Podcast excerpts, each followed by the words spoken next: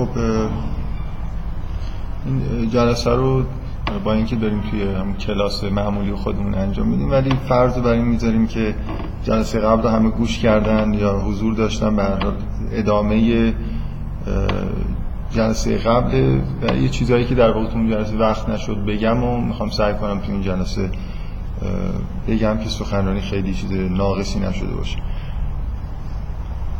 در واقع شاید مثل اینکه یه مدلی آدم ساخته باشه بخواد ازش استفاده بکنه به کار ببره یا بعضی از نتایجش رو بررسی بکنه این جلسه تقریبا یه خورده همچین حالتی داره. اساس حرف که یه توصیفی داشته باشیم از مرد سالاری بر اساس یه جور مدل روانکاوانه رو فکر می‌کنم جلسه قبل ارائه کردم. تا حدودی سعی کردم طوری ارائه بکنم که شبیه ارائه باشه که از مفهوم سرمایه سالاری کردم. حالا این خوبیش اینه که میشه روابط این رو خورده راحتتر بیان کرد و بررسی کرد. خب طبق معمول من یادآوری می‌کنم با اینکه فرض بر اینه که جلسه قبل رو گوش کردید. خلاصه از مطالبی که گفتم و میگم و وارد یه سری مطالبی میشم که تو جلسه قبلشون اشارهای کوتاه کردم و خیلی جای شهر و بحث بیشتری دارم. یه نکته مهم توی کل این بحثی که من در مورد سرمایه سالاری و مرد سالاری می‌کنم اینه که یه جوری میل دارم که بین مفهوم سرمایه سالاری و سرمایه داری و بین مرد سالاری با یه چیزی که حالا میشه اسمش گذاشت پدر سالاری فرق بذارم. در واقع تصورم اینه که سرمایه داری و پدر سالاری اون بروز اجتماع سر... بروز سرمایه سالاری و مرد سالاری توی عرصه اجتماع روابط بین آدم است و خود این به اصطلاح سرمایه سالاری یا مرد سالاری چیزای عمیق‌تری هستن که توی فرهنگ ما در واقع به نوعی جا گرفتن و خود به خود این عوارض رو همراه خودشون دارن.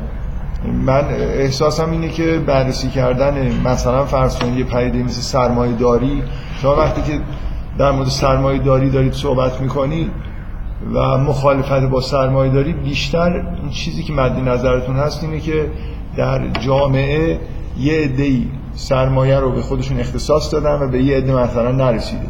یعنی انگار عمق مطلبو که حتی اگه این سرمایه به طور مساوی بین مردم تخصیص تقسیم بشه باز توجه تام و تمام مردم به سرمایه و تولید کالا و نمی‌دونم افزایش سرانه چی میگن؟ افزایش درآمد سرانه مثلا کشور این خودش ایراد داره. سر، سرمایه سالاری یعنی توجه کردن بیش از اندازه به همین کارهایی که در واقع توی نظام تولید داره انجام میشه و اینکه همه چیز به طور آزاد تولید بشه توی بازاری عرضه بشه تبلیغات برای کالا آزاد باشه. شما حتی مثلا توی کشوری مثل ایران که به راحتی قوانینی تصویب میشه که یه چیزایی ممنوع بشن. برخلاف مثلا فرض کنید کشوری مثل آمریکا که اصولا به راحتی شما نمی‌تونید ممنوعیت ایجاد بکنید. اینجا به راحتی ممنوعیت میشه قانونا ایجاد کرد. مشکلی با فضای کلی کشور نداره. هیئت نظارت میشه میشه در واقع گذاشت برای اینکه برای یه چیزی طبقه ضوابطی نظارت بکنه. ولی من نشیدم در مورد تبلیغات محدودیت های گذاشته باشن. که مثلا تبلیغات فرض کنید اینجوری باید راست باشه دروغ باشه. ذهن مردم مثلا منحرف نکنه. یکی از ویژگی های نظام سرمایه‌داری متأخر اینه که توش تبلیغات و هر حال نقش خیلی عمده ای ایجاد می‌کنه برای اینکه بازار برای خودشون تولید بکنن. در واقع قبل از اینکه کالا رو عرضه بکنن با یه جور در واقع منحرف کردن ذهن مردم به نوعی سعی می‌کنن که برای کالای خودشون یه جایی توی فرهنگ مردم باز بکنن.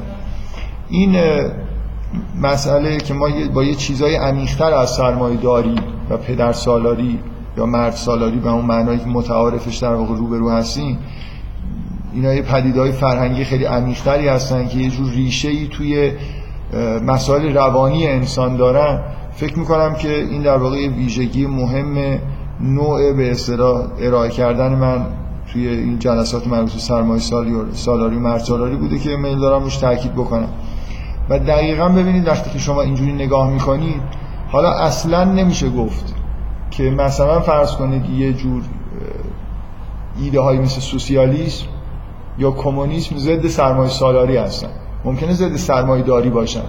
یعنی مثلا دنبال این هستن که جامعه به یه جور جامعه تبدیل بشه که توش طبقات به اون صورت وجود نداشته باشه.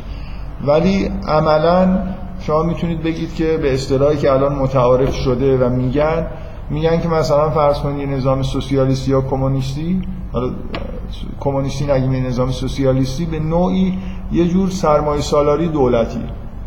در واقع یه دولت مرکزی مثلا وجود داره که تا حدود زیادی مثلا شوروی. الان چین نمونه همچین چیزی سرمایه دار به اون معنایی که مثلا تو آمریکا وجود داره با اون آزادی عملا تو چین وجود نداره. ولی دولت خودش اون مراسم سرمایه سالاری رو داره انجام میده. یعنی خیلی با مثل سرمایه‌دار مثل اینکه یه سرمایه‌دار خیلی بزرگ با آگاه وجود داره که داره همیشه تو تنظیم می‌کنه و همه مردم تا حدودی با توجه به دوری و نزدیک بودن به اون مرکز فعالیت های دولت میشه اینا رو سرمایه‌دار یا کارگر حساب کرد. مثلا افراد حزبی یه جوری در رأس مدیریت هستن و آدمایی هم هستن که به طرز فجیعی دارن استثمار میشن. حالا این چیزاشو بذاریم کنار. حتی اگه این پدیده های شبیه سرمایه داری هم وجود نداشته باشه یه جامعه رو فرض بکنید که همه آدما با هم مساوی هن. ولی از صبح تا شب همش دارن کالا تولید و مصرف می‌کنن. این چیزی فراتر از سرمایه سالاری نیست. مگر اینکه بگید که به نوعی در واقع یه جوری طبقه ضوابطی بعضی از کالاها ارجعیت داده میشن. یعنی چیزی که ضد سرمایه سالاریه اینه که یه جور فرهنگی به وجود بیاد که هر کالایی با هر جور تبلیغاتی قابل عرضه کردن نباشه. در واقع یه جور اون تاثیرات منفی که یه نظام آزاد تولید و مصرف روی ذهن و فرهنگ جامعه می‌ذاره. مثلا فرض کنید هنر. تولید اشیا یه چیز تولید کالای هنری یه چیز دیگه است. شما یه نظام سرمایه سالار کارش به اینجا می‌رسه که به هنر و آثار هنری هم عینا مثل یه چیز با... که تو بازار قرار عرضه بشه نگاه می‌کنه. هیچ فرقی شما نمی‌بینید یعنی برای همون جوری که بازاریابی می‌کنن که ببینن مثلا فرض کنید یه شکلاتی دارن تولید می‌کنن چند تا متقاضی داره چقدر میشه حجم تولید و زیادی یا کم کرد؟ چجوری میشه انبارداری کرد و همه اینا رو محاسبه می‌کنن؟ هنر هم همین وضع داره. چه فیلمایی الان اگه تولید بشن متقاضی بیشتر داره؟ چه جور موسیقی متقاضی بیشتر داره؟ همون تولید میشه. اینکه این موسیقی محتوا داره اون فیلم مثلا فیلمیه که تاثیر مثبتی رو آدما می‌ذاره. بازی های کامپیوتری. از صبح تا شب شما میشنوید که هی مرتب این آدمایی که آکادمیک توی مثلا روانشناسی فعالیت می‌کنن هی آمار میدن مقاله می‌نویسن که مثلا روی ذهن بچه ها مخرب مخرب می‌ذاره. توی یه نظام سرمایه سالار شما به راحتی نمی‌تونید ممنوعیت ایجاد بکنید. یعنی هر چقدر ممنوعیت ها کمتره اونجا سر، سرمایه سالاری یعنی که انگار سرمایه است داره تصمیم می‌گیره نه آدما ما کارگزارایی هستیم که تو نظام داریم کار می‌کنیم تولید می‌کنیم مصرف می‌کنیم و اون چیزی که در واقع نظام و انگار داره اداره می‌کنه موجود انتظایی به اسم سرمایه است که می‌خواد خودش رو باز تولید بکنه و هی زیاد بشه. هر چقدر نظام یک کشور به این وضعیت نزدیکتر شده باشه در واقع سرمایه سالارتره و هر چقدر که دورتر باشه سرمایه سالاری دور شده. در توی نظام سرمایه سالار فرقی بین هیته فرهنگ با هیته مثلا تولید مواد خوراکی نمی‌ذاره. و مشکلش دقیقا همینه. چون اون چیزی که می‌تونه تولید بکنه و توی بازار عرضه بکنه مربوط به لایه های پایینه چیز تولیدات واقعیش مربوط به لایه های پایین هرم نیاز هاست. خود به خود آدما رو در واقع توی لول های پایین اون هرم دچار به اصطلاح fixation می‌کنه دچار این می‌کنه که یه جور over saturate بشن. یعنی مثل یه آدمی که بیش از اندازه غذا بخوره بیش از اندازه به مسائل جنسی توجه بکنه یه اختلالی توی رشدش به وجود میاد. دقیقا این اتفاقی که توی نظام سرمایه سالاری افتاده یعنی شما الان می‌تونید به وضوح این عوارض یه همچین وضعیتی رو حتی در مسائل جسمانی مردم ببینید چه برسه به فرهنگ. از اون طرف مرد سالاری ببینید من تلاشم اینه که فرم ارائه این دوتا مفهوم شبیه همدیگه باشه به دلیلی که حالا جلوتر یه خورده بیشتر در موردش در واقع بحث می‌کنیم. من امروز یه خورده فرض رو برای می‌ذارم که برخلاف جلسه قبل که یه آشنایی مقدماتی در یه حد کوچیکی با یه مفهوم یونگی حداقل وجود داره. چون قرار بوده این جلسات در مورد کاربردهای مدل روانکاوی یونگ باشه. ارائه در واقع مرد سالاری اینجوریه. شما اگه سرمایه سالاری رو یه جوری به عنوان انگار projection همه نیازها روی لول مشکل مشکلی که به وجود میاد اینه. همه نیازها به طور غیر واقعی project میشن روی پایین ترین لول هرم نیازها. بنابراین یه جور projection یا شیفت دادن توی ذات سرمایه سالاری وجود داره. از اون طرف مرد سالاری رو من سعی کردم طوری ارائه بکنم که یه جور تقابل های دودویی وجود داره در جهان که زن و مرد هم جزو این تقابل ها هستن. اینجوری نیست که این تقابل ها لزوما ذهنی باشن. هرچند این مسئله ذهنی بودن یا عینی بودنش توی بحث من چندان تفاوت نمی‌کنه. ما یه نوع تقابل های دو, دو دوتایی داریم به اصطلاح. و مرد سالاری یعنی project شدن همه ارزش ها به اون سمتی که مربوط به مردها هست. یعنی مثلا فرض کنید اگر فعال بودن یا تأثیر گذاری در مرد بیشتره من سعی کردم توصیف بکنم که به طور کلی چه چیزایی توی این رابطه های binary مردانه یا زنانه هستن. هر چیزی که مردانه است واجد ارزشه و هر چیزی که زنانه است فاقد ارزش بنابراین مرد سالاری یه جوری شبیه سرمایه داری سرمایه سالاری میشه ارائهش کرد. اونم اینی که انگار یه جور نظام ارزشی شیفت پیدا می‌کنه یا پروژکت میشه توی یه بخش مثلا سمت راست ارزش اگه به صورت چه اگه اونو بالا پایین بگیریم و اینو چپ و راست بگیریم سرمایه داری میشه. پروژکت کردن رو پایین و مثلا مرد سالاری میشه پروژه کردن روی سمت راست. بنابراین نظام سرمایه داری مرد سالار ما رو در یه گوشه پایین سمت راست مثلا داره فشار میده و برای همینه که ما داریم له میشیم. در اینکه دیگه به یه گوشه رسیدیم و اون گیر کردیم. و یه نکته بنابراین کلا اینه که من تاکیدم روی نظر محتوا حرفی که من می‌زنم. فکر می‌کنم که یه جوری یه لول یه, یه لایه عمیق‌تر از اون چیزیه که تحلیل های اجتماعی در مورد سرمایه داری و مرد سالاری می‌خوام بگم. و حالا امروز من سعی می‌کنم که یه اشارهایی بکنم به اینکه چرا یه نوع در واقع بررسی هایی که توی جامعه شناسی و کلا علوم انسانی انجام میشه و مبنای بر مبنای مدل روانی از انسان ارائه نمیشه که عموما اینجوریه یعنی جامعه شناسا اصولا خودشون رو مقید نمی‌کنن که از یه مدلی برای انسان استفاده بکنن. و حالا توی پرانتز چیزی که خیلی مربوط به بحث امروز نیست اوجش دیگه یه تئوریه که بهش میگن تئوری سیستم ها.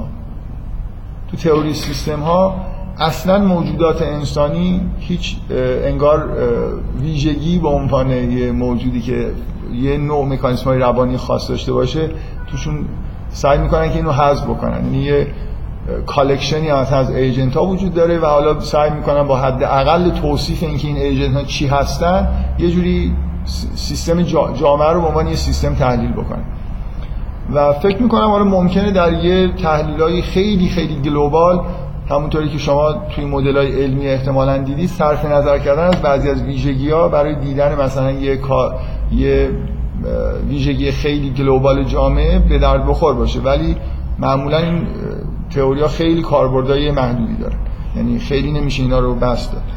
شما من دو تا نکته که دارم بهش اشاره می‌کنم در مورد این نوع ارائه اینه که یکی این تحلیلی که من دارم می‌کنم به نوعی فکر می‌کنم عمیق‌تر از اون تحلیل متعارف جامعه شناسان است. در واقع یه جوری رفتن از جا... یه ارتباط برقرار کردن بین یه چیزهایی از جامعه شناسی به روانشناسیه. و فکر می‌کنم این خیلی مهمه و کم کم علوم انسانی همینجور که دارن رشد می‌کنن فکر می‌کنم اینجور تحلیل ها کم کم دارن جا باز می‌کنن به دلیل اینکه به نوعی در واقع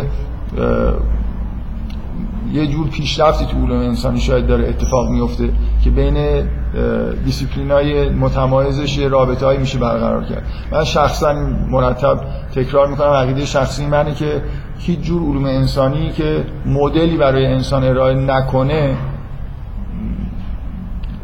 ارزش علمی نداره. یعنی فقط نمی‌دونم ایجنت گرفتن موجودات و یه سیستم رو توصیف کردن خیلی خیلی می‌تونه آثار کمی داشته باشه. علوم انسانی خوب از نقد فرهنگ از نقد فرهنگی گرفته تا نقد هنر گرفته تا فرض کنید نقدهای اجتماعی و سیاسی اینا همه به نوعی باید به هر حال بر اساس یه معیارایی که بر اساس یه مدلی از انسان توی یه مکتب روانکاوانه در واقع بیرون بیان. و فکر می‌کنم تمام علوم انسانی اینطوری هست. یعنی به طور پنهان هر آدمی تو علم انسانی داره اظهار نظر می‌کنه یه مدلی از انسان توی ذهنش هست و داره اظهار نظر می‌کنه. فقط اینجوریه که اون مدل شاید خیلی خداگاهانه نباشه و جزئیاتش بیان نشه. بنابراین این حسن اینجور در واقع تحلیل کردن اینه که ما یه جوری اینو مسائلی که مربوط به جامعه شناسی یا شاید حتی فلسفه سیاسی باشه رو سعی می‌کنیم برگردونیم به مدل های روانکاوانه و این یه جور از نظر من پیشرفت حساب میشه. از لحاظ کاربردی این حسن رو داره که شما مثلا فرض کنید وقتی که مرد سالاری و سرمایه سالاری رو توی لایه های عمیق‌تری بررسی می‌کنید اون وقت به عنوان مثلا یه انحرافی که توی فرهنگ یا جامعه به وجود اومده اون وقت وقتی که توی فکر این هستید که چجوری میشه درمان کرد به نوعی درمانهای عمیق‌تری می‌تونید پیشنهاد بکنید. به عنوان مثال اگه بخوایم از یه تشبیه استفاده بکنیم شما توی پزشکی دو جور میگن درمان داریم. شما احتمالاً شما دانشجو پزشکی نیستید. یه ولی شاید این اصطلاح شنیده باشید. درمانای علامتی داریم و درمانای علتی فکر می‌کنم اینجوری میگن. درمان علامتی اینجوریه که خب شما مثلا سرفه می‌کنید دچار التهاب هستید. ریتون دچار التهاب شده. میشه یه دارویی تجویز کرد که این التهاب و آثار این التهاب از بین ببره بدون اینکه فکر بکنید که این از کجا آمده مثلا آسمو در نظر بگیرید. معمولا برای تخفیف آسم چیکار می‌کنن؟ یه جور اسپری های مصرف می‌کنن که حالت بیهس کننده داره. خب آسم یه علتی داره که فعلا خیلی شناخته شده نیست. یعنی ما نمی‌تونیم آسمو درمان بکنیم. اینجور درمان های موقت که مثل خوردن مسکنه دیگه. یه مشکلی تو بدن یه نفر وجود داره دچار درد شده. من نمی‌تونم اون درد رو برطرف بکنم ولی نمی‌تونم علت درد رو برطرف بکنم ولی می‌تونم یه کاری بکنم که آدم درد نکشه. در واقع یه جوری با علامت هایی که ظاهر شده توی یه سطح جلوتر دارم مبارزه می‌کنم. درمان علتی اینه که خب مثلا فرض کنید یه عفونت توی بدن هست که یه مشکلاتی به وجود آورده. خب من سعی می‌کنم که اون عفونت از بین ببرم. دردم از بین میره. همه چیزهای دیگه هم از بین میره. هر چقدر که عمیق‌تر در واقع نگاه بکنیم به علتهایی که باعث یه مشکلاتی شده تحلیل بهتری داشته باشیم تو لایه های عمیق‌تر اون وقت وقتی می‌خوایم درمان بکنیم می‌تونیم در واقع درمان های عمیق‌تری ارائه بدیم. من به عنوان مثال در هر دو مورد سرمایه سالاری و مرد سالاری نوع نگاهی که اگه اینجوری نگاه کنید در مورد درمانش در واقع به دست میاد تفاوت عمده داره. با اینکه بخواید حمله بکنید به سرمایه داری یا حمله بکنید به پدر سالاری مثلا یا مرد سالاری به معنای متعارف. شما وقتی که سرمایه داری رو هدف می‌گیرید به عنوان یه چیزی که باید از بین بره واقعا کاری که دارید انجام می‌دید اینه که مثلا فرض کنید به کارگرها تو توصیه می‌کنید که با هم متحد بشن بر علیه سرمایه دارها یعنی یه جور تضاد داخل اجتماع رو که به وجود اومده رو به عنوان علامت نه انگار به عنوان علت دارید در نظر می‌گیرید. در واقع فکر می‌کنید که اصلا چرا اینجوری شده؟ چرا مثلا جامعه دو قطبی شده؟ میگید خب این وضعیت پیش اومده این وضعیت نامطلوبه. اونایی که اکثریت هم و محرومن حمله کنن و مثلا اونایی که اقلیت و برخوردار هستن از قدرت اجتماعی اونا رو به زیر بکشن و مثلا یه جامعه بهتری درست بکنن. و به طور طبیعی واقعا درمانای علامتی پزشکی هم معمولا اینجوری یعنی کلی عوارض منفی هم داره یعنی یه چیزی رو مثلا فرض کنید مسکنی که شما مصرف می‌کنید کاری که می‌کنه مثل اینکه مثلا فرض کنید یه سری گیرنده های مغزتون از کار میندازه به طور موقت کار جالبی نیست یعنی یه جوری یه بخشی از سیستمای داخل بدنتون از کار میفته که مثلا درد و حس نکنید یا اون چیزی که برای آسم مصرف می‌کنن داروی بیهسی برای بدن مطمئنا مضره. اگه منتها اینجوری نیست در حالت اون طرف داره مثلا از آسم خفه میشه خب بهتره که این ضرر رو تحمل بکنه. ولی درمانای علتی معمولا اینجوریه که چون شما به ریشه ها می‌رسید ممکنه بتونید نوع درمانی در واقع ارائه بکنید که آثار منفی نداشته باشه. من فکر می‌کنم یه نمونه مشخص در مقابل سرمایه داری تجویزی که انجام میشه برای درمانش اینه که تضاد طبقاتی تشدید بشه و یه طبقه بر علیه طبقه دیگه شورش بکنه. در حالی که اصلا سرمایه سالاری هیچ ربطی به این موضوع نداره. یعنی اگه شما یه جوری رفته باشید یه لول پایینتر و اینو به یه منشأ روانی مثلا مربوط کرده باشید فکر می‌کنم باید هم سرمایه دارها و هم کارگرها رو بسیج بکنید. در علیه یه انحرافی که توی جامعه بشری به وجود اومده و تو فرهنگ به وجود اومده و به اندازه کافی به کارگر و سرمایه‌دار به هر دو طرف داره لطمه می‌زنه. دقیقا مسئله مرد سالاری به شدت خیلی زیاد اینجوریه. اگه شما پدر سالاری رو یعنی اون استیلای ظاهری مرد بزن رو در نظر بگیرید به عنوان مشکل اصلی احتمالا توصیهتون مثلا اینه که زنها شورش بکنن. حالا یا یه کارایی بکنن دیگه به هر حال نمی‌دونم یه اجتماعاتی تشکیل بدن مبارزه سیاسی بکنن و انگار حسشون اینه که دارن برای مردم میجنگن. بنابراین یه جور اون گسیختگی که ظاهرا به وجود اومده تشدید داره میشه. به نفع این که خب اونایی که در واقع تحت استیلا هستن یه جوری وضعشون بهتر بشه. ولی همونطوری که جنگ بین کارگر و سرمایهدار نظام اجتماع رو در واقع بیشتر دچار یه جور گسیختگی می‌کنه تضادها به نوعی دارن تشدید میشن. بدتر از اون جنگ بین زن و مرد خب به هر دوتاشون یه جوری آسیب میرسون اگه مرد سالاری رو یه خورده فرهنگی تر بهش نگاه کنید عمیق‌تر نگاه کنید به عنوان پدیده روانی که کل بشر در واقع گرفتار شده نگاه کنید اون وقت احساستون میشه که زن و مرد هر دوتاشون گرفتار یه پدیده ای به عنوان مرد سالاری هستن که به ضرر هر دوتاشونه و طبعا درمانش اینه که هر دوتاشون بر علیه این نظامی که در واقع حاکم شده یه حرکتی انجام بدن.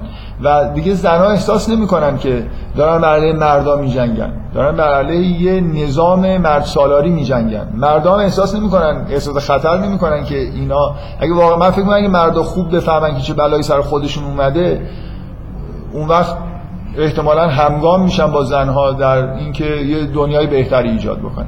به هر حال من احساس می‌کنم که عمیق‌تر شدن این تحلیلا یه جوری راه بهتر ولی شاید نه چندان عملی میشه براش پیشنهاد کرد.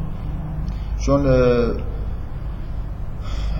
وقتی عملی میشه که همه مردم صاحب فکر و فرهنگ باشن و مثلا فرض کنید یه خورده کتاب بخونن مثلا با این مفاهیم آشنا بشن این واقعیت اینجوری نیست. شما می‌تونید به کارگرا بگید که برای وقتی نون شب نداری مثلا از خونه بیا بیرون ولی نمی‌تونید راحت مثلا به مردا بگید که ببینید این پدیده مرد سالاری چقدر شومه مثلا تعادل binary opposition ها رو نمی‌دونم به هم زده حالا تو بیا مثلا یه کاری بکن.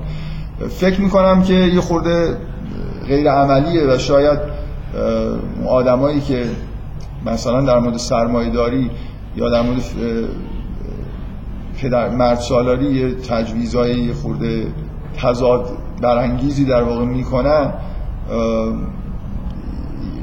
به دلیل اینه که پراگماتیستن و عملگرا هستن. می‌خوان یه کاری بکنن برای اتفاقی بیفته.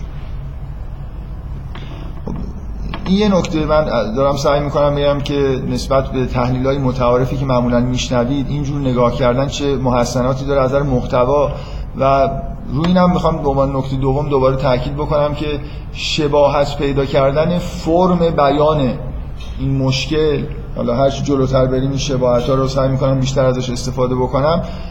از نظر بیان تئوریک محسناتی داره یعنی اینکه من یه مدلی در واقع دارم یه چی پدیده های مربوط به روان رو که قبلا مثلا مدل شده رو برمیدارم و میگم که هر دوتای اینا در واقع یه کاری انجام میدن.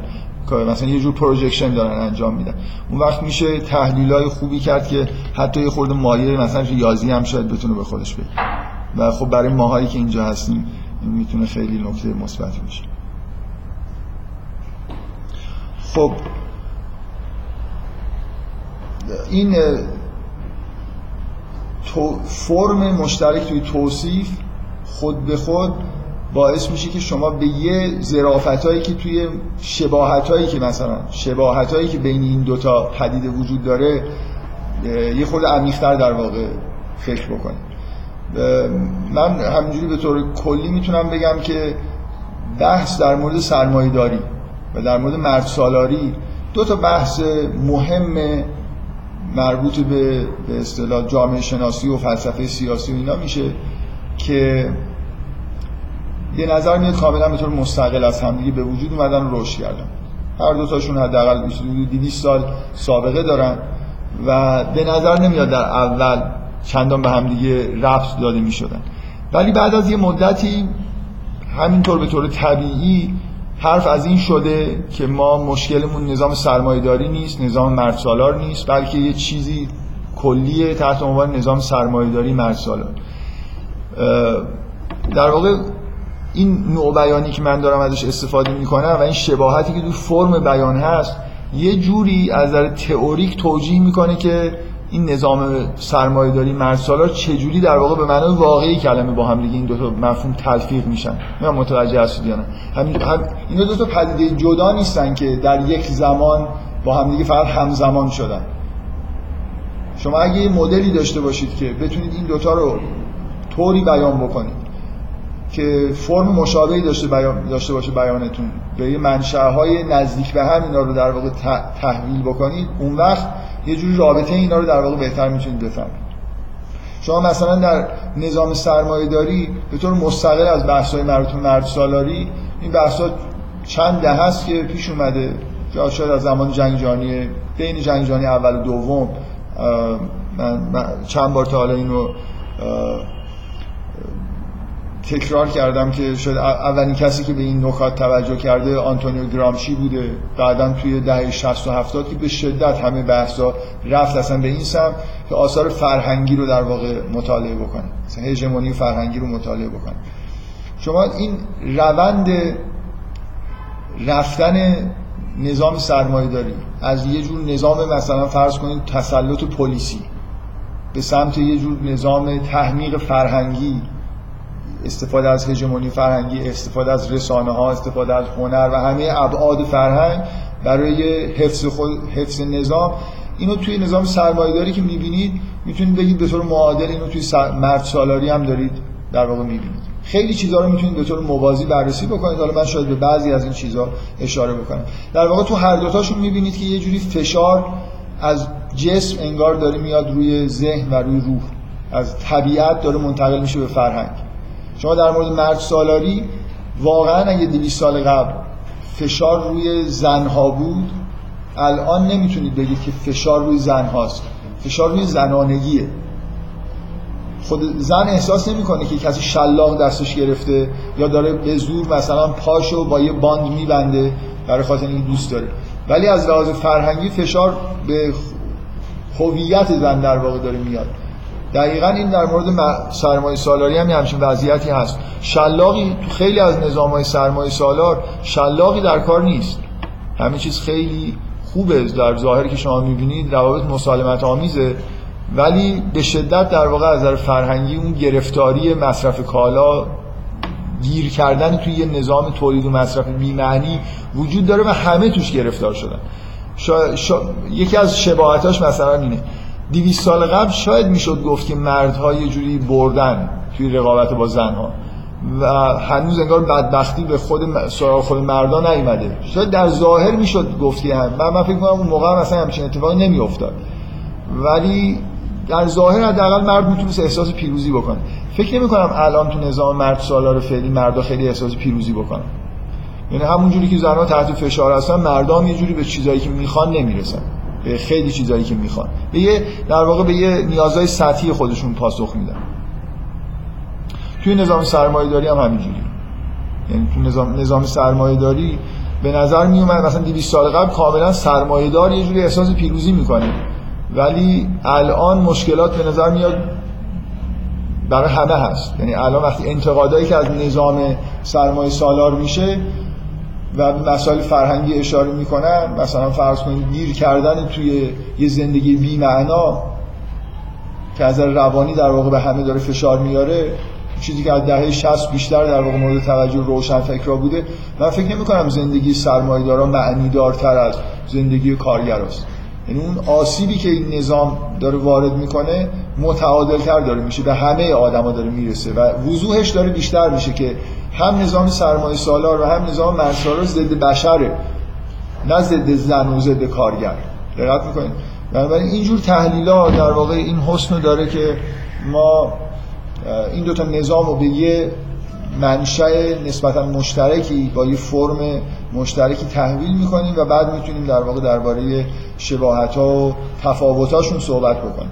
کاملا یه تفاوت های ذاتی هم بین این دوتا در واقع پدیده هست که به هر حال وقتی مدلی به خوبی اینا رو بتونه بیان بکنه طبعا اون چیزام روشن میشه.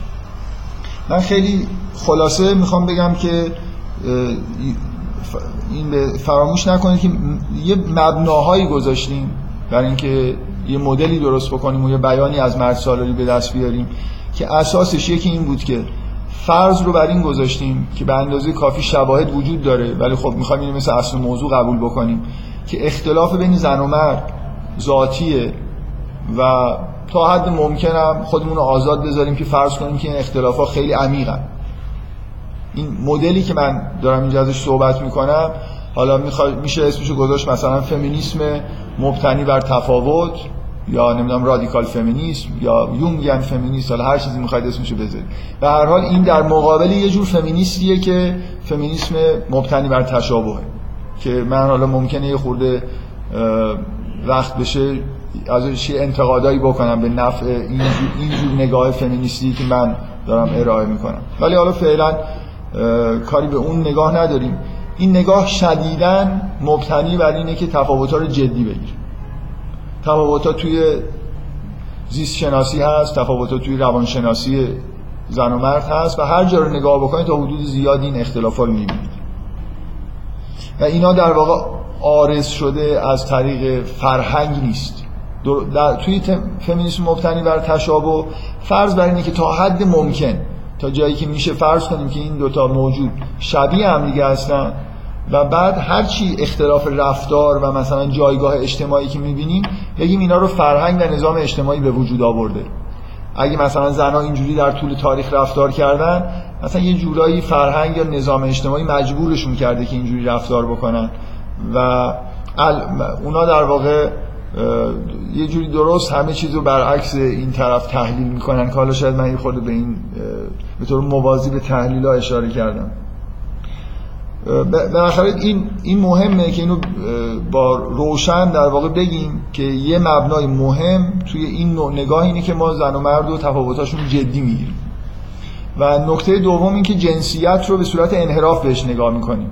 انگار یه پدیده که باید جبران بشه. این جلسه قبل وقتی نسبتا زیادی گذاشتم که این دوتا رو یه جوری بیان بکنم بگم مبنای مثلا زیست شناسی شیه از روانشناسی از کجا میاد یا یه شواهدی سعی کنم بیارم که الان دیگه این کارو نمی‌کنم. در واقع یه کاری که برای بست این حرفا میشه کرد اینی که شما این دوتا اصل موضوع رو تا حد ممکن شواهد خوب براش پیدا بکنید.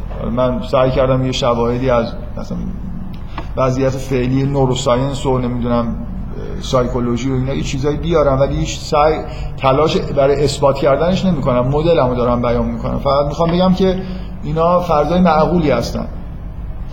فکر کنم برای بیان مدل کافی. اینکه اون نکته مهم که جنسیت مثل عدم تعادله که یه جوری برمیگرده به ایده هایی که یونگ مثلا در مورد آنیما و آنیموس داره اینکه همه هم مرد هم زن در درون خودشون جنس مخالفشون رو انگار دارن. ولی توی حالت رشد نیافته. عدم تعادل یعنی یعنی مثل اینکه اول و مثلا جنین شناسی اینو تایید می‌کنه که همه انسان از یه وضعیت بدون جنسیت شروع می‌کنن. بعد از یه جایی انگار این دو تا شاخه جدا میشن. تعادل هورمونی توی بدنشون به هم می‌خوره به سمت مردانه و زنانه بودن. اعضای جنسی ایجاد میشه.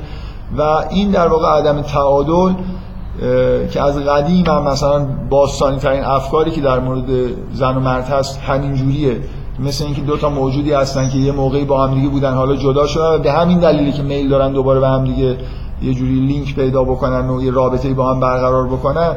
این به این یه بخش عمده از این مدلیه که من دارم بیان می‌کنم. جزء فکر می‌کنم ذاتی این چیزه. جدی گرفتن تفاوت ها و این دوگانی هایی که وجود داره به اضافه اینکه جدی گرفتن یعنی ذاتی گرفتنشون. یعنی اینجوری نیست که کسی اینا رو ایجاد کرده. اینا توی زیست شناسی و توی روانشناسی به طور واقعی وجود دارن این تفاوت ها و تفاوت زن و مرد اینجوری نیست که وضعیتی ایجاد شده باشه این دوتا موجود احساس تعادل کنن. واقعا همین تصور رو داشته باشید. انگار یه موجودی دو نصفش کردید و حالا میل داره دوباره به هم دیگه. اولا دو نصف شده اینو جدی بگیرید که دو نصف شده. بعدم اینکه می‌خواد برگرده و حالت عدم تعادل داره. یعنی تا دوباره اون نیمه رشد نیافته خودش رو رشد نده به حالت استیبل نمی‌رسه اینا رو جدی بگیرید اساس این مدل اینه که ما به انسان و به موضوع جنسیت اینجوری نگاه کنیم. مدل دیگه اینه که نه تفاوت‌ها جدی نیستن و هر چیزی که توی رفتارش می‌بینید که مشکل داره مثلا با هم اختلاف داره اینا چیزای سطحیه که اگه فرهنگ رو عوض بکنیم زنا میشن مثل مردم مثلا. مثلا می‌تونن وزن برداری بکنن شاید. فکر می‌کنم فعالیت اجتماعی همچنان توش این بحث مشابه گرفتن خیلی چیزه متداوله. حالا منتها به این دهه های اخیر خیلی تئوری پردازی ها بر اساس تفاوت انجام شده. من شخصا احساسم اینه که خیلی نگاه عمیق‌تری توی این نوع بررسی هست. من یه, ب... یه مقدار بستم دارم این مفهومو. هرچند خیلی لازم نیست ولی به عنوان مثلا یه اصلی که معمولا روش پریم می‌ذارن جزء مدل نیست ولی این رو هم مثلا من خودم میل دارم که بیان بکنم چون فکر می‌کنم درسته. اینه که ما یه دوگانی جهانی خارج از بشر داریم که زن و مرد هم توش قرار می‌گیرن. این منظورم چیه؟ آره چطور نمی‌دونیم دفعه قبل گفتم که. یعنی مثلا فرض کنید یه دوگانی تو عالم طبیعت وجود داره. مثلا بین جذب و دفع مثل مثلا فرض کنید هر جایی که نگاه می‌کنید یه جور دو قطبی هایی می‌بینید که این توی این دوگانی کلی موجود در طبیعت به نوعی زن و مردم در واقع تو همون دوگانی قرار می‌گیرن. اینجوری نیست که منشأ این به اصطلاح تقابل های دو دویی این اصطلاح من مرتب از این به بعد استفاده می‌کنم ترجمه مثلا binary opposite یا binary opposition ه که جز موضوع های مورد علاقه فیلسوفای دهه های اخیر بوده. این تقابل های دو دویی در جهان وجود دارن. زاییده تصور ما نیستن. دقت می‌کنید؟ یه خورده این دیدگاه باز فکر می‌کنم موضوع رو عمیق‌تر می‌کنه. من به این دلیل به این دیدگاه علاقه مندم که فکر می‌کنم که ما باید توضیحی داشته باشیم که اصلا چرا جنسیت به وجود اومده. نظریه تکامل توضیح خوبی نداره که چرا مثلا موجودات دو جنسی به وجود اومدن. تولید مثل با یه جنس هم در موجودات در موجودات ابتدایی یه دونه جنس بود و تولید مثل می‌کرد. به دلایلی میگن که تا اینجاشو میشه توجیه کرد که یه دونه نباشه بیشتر باشه. ولی اینکه چرا دو تا شده متوقف شده. مثلا میگن که به اگه تکاملی نگاه بکنید وقتی که دو تا جنس وجود داره اون recombination و نمی‌دونم اینکه ژنا با هم مخلوط بشن و امکان به وجود اومدن موجودات عالی تر فراهم بشه یه جوری راحت تر فراهمه تا یه موجودات به صورت تک جنسی تولید مثل بکنن. ولی چرا سه تا نمیشه چهار تا نمیشه و همه موجودات یه جوری در دو جنس متوقف موندن؟ به نوعی من فکر می‌کنم که یه توجیه باید داشته باشیم که جهان یه طوریه که این حالت مثلا یه حالت optimum توشه دیگه. من شخصا فکر می‌کنم که اینجور نگاه کردن یعنی مرد و زن و تقابل های مربوط به مرد و زن رو یه جوری جهانی دیدن فکر می‌کنم که یعنی حتی به عالم فیزیک مثلا یه جوری تحویل کردنش دیدگاه درست و خوبیه.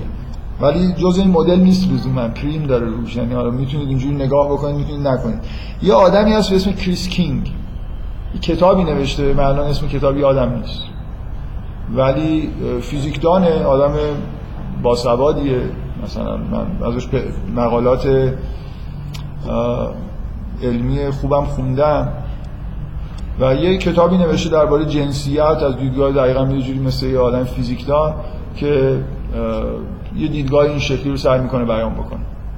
مثلا توی کتاب از فاینمن یه چیزایی میاره. مثلا فرض کنید از هندویسم هم یه نقل قولایی میاره. کاملا آدمی که حالت هیبرید داره همه فرهنگ شرق و غرب و اینا رو تا حدودی می‌شناسه به نظر من نمی‌خوام از اون کتاب حمایت کنم. کاملا نخوندم. اینجوری نگاه کردم.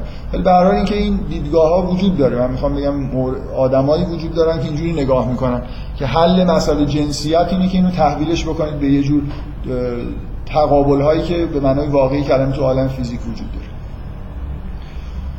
خب من بحثم و حالا بغیر از این جنبندی که کردم یه توضیحاتی که مثلا اضافه کردم بحثی که می‌خوام یه خورده بیشتر در واقع تو این جلسه بهش بها بدم تو جلسه قبل خیلی فکر می‌کنم سطحی در واقع در موردش صحبت کردم این همین موضوع تقابل های دو دویی دلیل این که روشم می‌خوام تاکید بکنم اینه که هم یه جوری این حس رو می‌خوام تشدید بکنم که موضوع مرد تا حد عمیقه. چقدر در واقع ذهن ما تحت تاثیر یه جور نگاه خاصه. فرهنگ ما در چه حد به طور عمیقی مرد سالاره که فکر می‌کنم فهمیدنش خیلی راحت نیست. یعنی من, من از, از سوال جوابایی که انتهای جلسه قبل شد کاملا همون چیزی که حدس می‌زدم گفتم یه جرقه تو ذهن ذهن بعضیا بزنه راضی هم همه سوال جواب یه جوری بود که اصلا به نظر میاد جرقه هم خیلی نزده. واقعا همه یادتون هست یه نفر پرسید که خب مردم مثلا بردن. مردم مثلا چطور اگه مثلا مرد و زن چطور مرد زدن زن رو له کردن؟ تقریبا حالا این من دارم اینجوری تعبیر می‌کنم.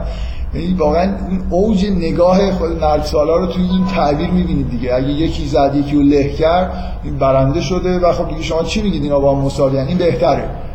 اینکه چه چیزی بهتره؟ اون که زورش مثلا بیشتره بهتر. همه سوال تقریبا سوال جواب جورایی این حالت رو داشت. یعنی واقعا من می‌خوام این چیزایی بگم حداقل متوجه بشه چقدر موضوع عمیق‌تر از اینه که آدم با مثلا فرض یه سخنرانی گوش کردن بتونه مشکل رو حل بکنه. من من مشکلی رو حل نمی‌کنم. من فقط میگم مشکلی وجود دقت کنید که یه مشکل بزرگی وجود داره. اینکه اصلا فرهنگ ما از مبنا آلوده به یه چیزیه و زبانمون رو باید تغییر بدیم مثلا. فرهنگ نه اینکه بریم مثلا آثار هنریمون رو یه خورده اینوری بکنیم یا اونوری بکنیم. من دارم می‌خوام در مورد چیزایی صحبت بکنم. تو این جلسه حداقل مثلا یه شاید سی درصد چهل درصد بحثم می‌خوام بذارم روی تاثیرهایی که مرساله روی زبان می‌ذاره. و ممکن حالا همزمان یه چیزایی که مربوط سرمایه سالاری هم اونا هم سرمایه سالاری هم عنوان پدیده یه خورده مدرن‌تر به هر یه تاثیرات روی زبان گذاشته. و من خیلی رو نمی‌خوام تاکید بکنم. چون واقعا تاثیرات فرهنگی مرد سالاری خیلی خیلی قدیمیتر و عمیق‌تر. یعنی هزاران سال با بشر در واقع همیشه این نوع نگاه بوده و کار به اینجا رسیده که ما یه فرهنگ خیلی کج و کوله در واقع داریم که راست کردنش خیلی ممکنه سخت یا حتی غیر ممکن باشه تا یه حدودی. جایی که خوب میشه این رو در واقع در موردش صحبت کرد همین مسئله تقابل های دو و دلیلش هم این نیست که اینا عمیق‌ترین جا هستن. دلیلش اینه که این موضوع خیلی مورد توجه آدماس الان. یعنی از زمان از دهه 60 به این ور ما کلی فرهنگ داریم بحث در مورد اینکه متوجه بدون در نظر گرفتن بحث های مربوط به فمینیسم و مرد سالاری متوجه این شدن که اینجا مشکلی وجود داره. یعنی دریدا آدمیه که بحثایی را انداخت ژاک دریدا فیلسوف خیلی خیلی معروف فرانسوی یه بحثایی را انداخت که یکی از عمیق‌ترین قسمتاش همین مسئله وجوده. تقابل های دو دوی توی همه فرهنگا و تأثیری که روی نگاه ما به دنیا می‌ذاره. یعنی یه در مورد اینکه یه بخشی چیزهایی توی زبان هست که تفکر ما رو شکل میده طوری که ما خیلی متوجه نمیشیم. و این شیوهی که دریدا ابداع کرد که تحت عنوان مثلا شالود شکنی یا واسازی نمی‌دونم حداقل 4 5 ترجمه از deconstruction وجود داره حالا فکر کنم چیزی که بیشتر متداول شده شالود شکنیه که واقعا خیلی ترجمه خوبی نیست ولی فکر کنم بیشتر الان از این استفاده می‌کنن. دقیقا چیزی که می‌خواد بگه اینه که مثلا توی خود زبان زبانی که شما دارید ازش استفاده می‌کنید یه structure ی داره یه construction هایی توش هست که اگه می‌خواید از دستش راحت بشید باید کاری انجام بدید. باید اینو deconstruction توش انجام بدید. کاری که انجام میده اینه که نه فقط آثار هنری رو وقتی داره نقد می‌کنه به شما نشون میده که اینجا یه جور پیشفرض هایی وجود داره بر اساس مثلا ساختار زبانی. حتی وقتی فلسفه رو داره نقد می‌کنه اینجوری این کار رو انجام میده. یعنی مثلا متن نوشته شده توسط افلاتون رو توسط deconstruction مثلا بررسی می‌کنه نشون میده که اینجا یه عدم تعادلایی وجود داره و به نوعی کاری که دریدا می‌خواد بکنه بدونی که من بخوام وارد مثلا یه جور بحث دقیق در مورد دریدا بشم که من ربطی نداره به نوعی سعی می‌کنه این تقابلای دوتایی رو از بین ببره انگار به نوعی تاثیرشون با در واقع, در واقع اساس بحث دریدا اینه که تقابلای دوتایی در زبان و در فرهنگ همه بشر همیشه وجود داشته که به یک طرف وزن بیشتری در واقع دادن و این یه پیشفرض مهمه. یعنی شما نمی‌دونید که دارید اینجوری به دنیا نگاه می‌کنید. با تقابل های دوتایی نگاه می‌کنید و همیشه یه دونه رو پیشفرض گرفتید که ارزشمندتره. این این نگاه به چیزی بیانی که من از مرد سالاری دارم می‌کنم نزدیک دیگه. در واقع ما می‌تونیم بگیم که مرد سالاری عبارت از اینه که ما یه فرهنگی داریم توش تقابلای دوتایی وجود داره که یه طرفش رو کاملا به اون یکی ارجح میدیم. منتها من می‌خوام بگم که یه خورده وارد جزئیاتی بشم جدای از بحث در مورد سرمایه سالاری و نمی‌دونم مرد سالاری. می‌خوام بگم اینجا یه ابهامایی توی نوع نگاهی که فعلا وجود داره نسبت به تقابلای دوتایی هست. که اگه یه خورده مدل روانی رو به عنوان یه بیس در نظر بگیرید اون وقت می‌تونید بهتر در مورد این تقابل دوتایی فکر بکنید. یعنی من الان حرفایی که می‌خوام بزنم اینه که اون کاری که پیروان دریدا می‌خوام بکنن که همه تقابلات دوتایی رو یه جوری در واقع از بین ببرن و یه جوری اصلا انگار یه جور تفکر بدون تقابل دوتایی داشته باشیم یا ارزش گذاری های مثبت منفی اصلا نداشته باشیم اصلا درست نیست. در واقع یه جور تمایزایی وجود این تقابل دو دوتایی همشون از یه جنس نیستن. بعضی هاشون جز اون دوگانی های مرد و زن بعضی از یه دیگه میان بعضی هاشون مشکلات دیگه ای دارن و همینجور حداقل چند تا ردشون رو مشخص بکنیم و در موردشون من قبل از اینکه بیشتر حرفم مبهم بشه که دارم اشاره می‌کنم که کیا چی کار کردن خودم این حرفی که می‌خوام بزنم یه خورده با وضوح بیشتر در واقع بیان بکنم. من یه لیستی امروز تهیه کردم از چند تا متن که وقتی از تقابل دوتایی حرف می‌زنم این چه چیزایی مد نظرشون هست؟ تمام این لیست مربوط به نوشتارهاییه که یا کارهایی که خود دریدا و پیروانش انجام داره اون قسمت خیلی فاجعه آمیز از دریدا نیست. و بعدا معلوم میشه چرا میگم فاجعه آمیز. مثلا تقابلات دوتایی که اینا در نظر می‌گیرن که میگن تو همه فرهنگا ما این تقابلا رو داریم. یعنی اصلا ذهنیت ما بر اساس یه جور دو دوی انگار کار می‌کنه. منطق دو ارزشی مبنای تفکر ماست و همه چیزو یه جوری به اصطلاح به صورت دو تا چیز کنار هم دیگه داریم می‌بینیم. مثلا واضح چیز وجود در مقابل عدم. یگانگی در مقابل تفاوت. حقیقت و خطا. حضور و غیاب. حضور و غیاب فشار زیاد از خود دریداست. مثلا حجم اساسی از فلسفه دریدا در مورد دو دوتایی حضور و غیاب. تعین و عدم تعین. گفتار در مقابل نوشتار.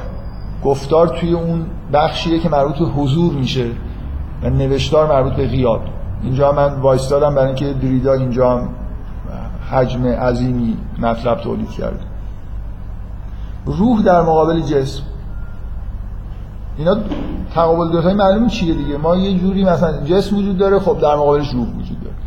فیزیک وجود داره متافیزیک وجود داره. نمی‌دونم فرهنگ در مقابلش طبیعت. یا گاهی میگن نیچر در مقابل طبیعت نرچر. یعنی مثلا تربیت در مقابل طبیعت. یه جوری مثل همون فرهنگ در کالچر در مقابل نیچر.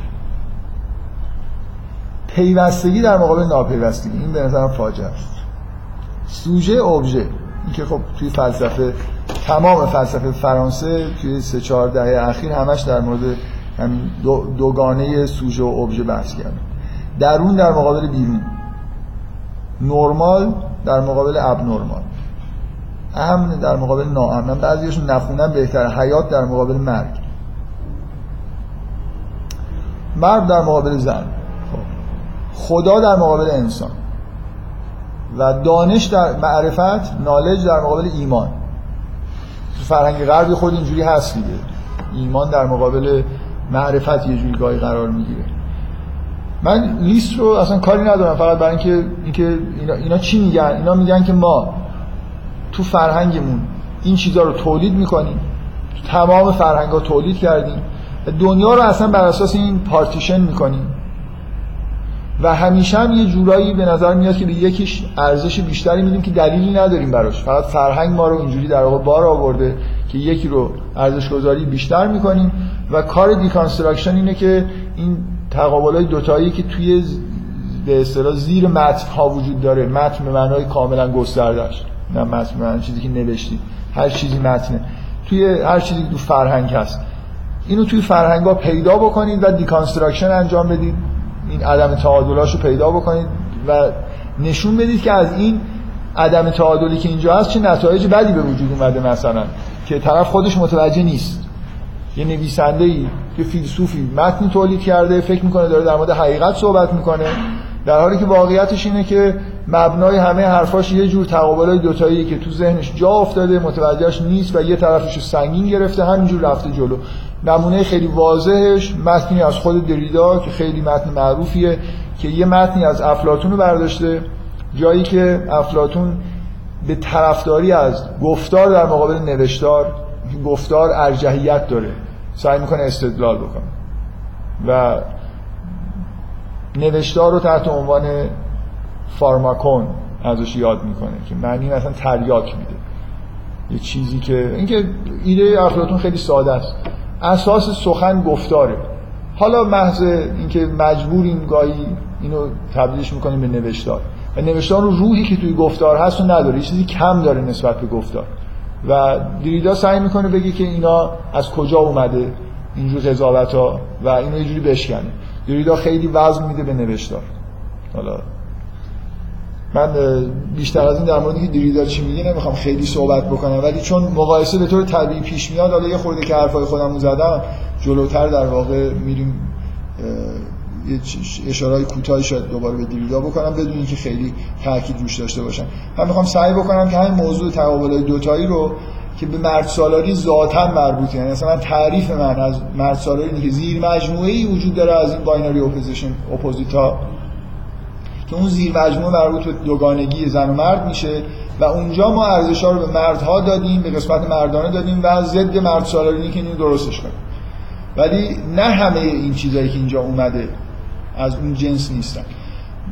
مدل ما چیه؟ من می‌خوام برگردم به یه،, یه چیزی اشاره بکنم توی تئوری یونگ بدونی که خیلی بخوام حالا وارد جزئیاتش بشم که به ما یه جایی رو نشون میده که بدون اینکه یون کاری داشته باشه به اینکه اصلا مرد سالاری چیه؟ یا نمی‌دونم سرمایه سالاری چیه؟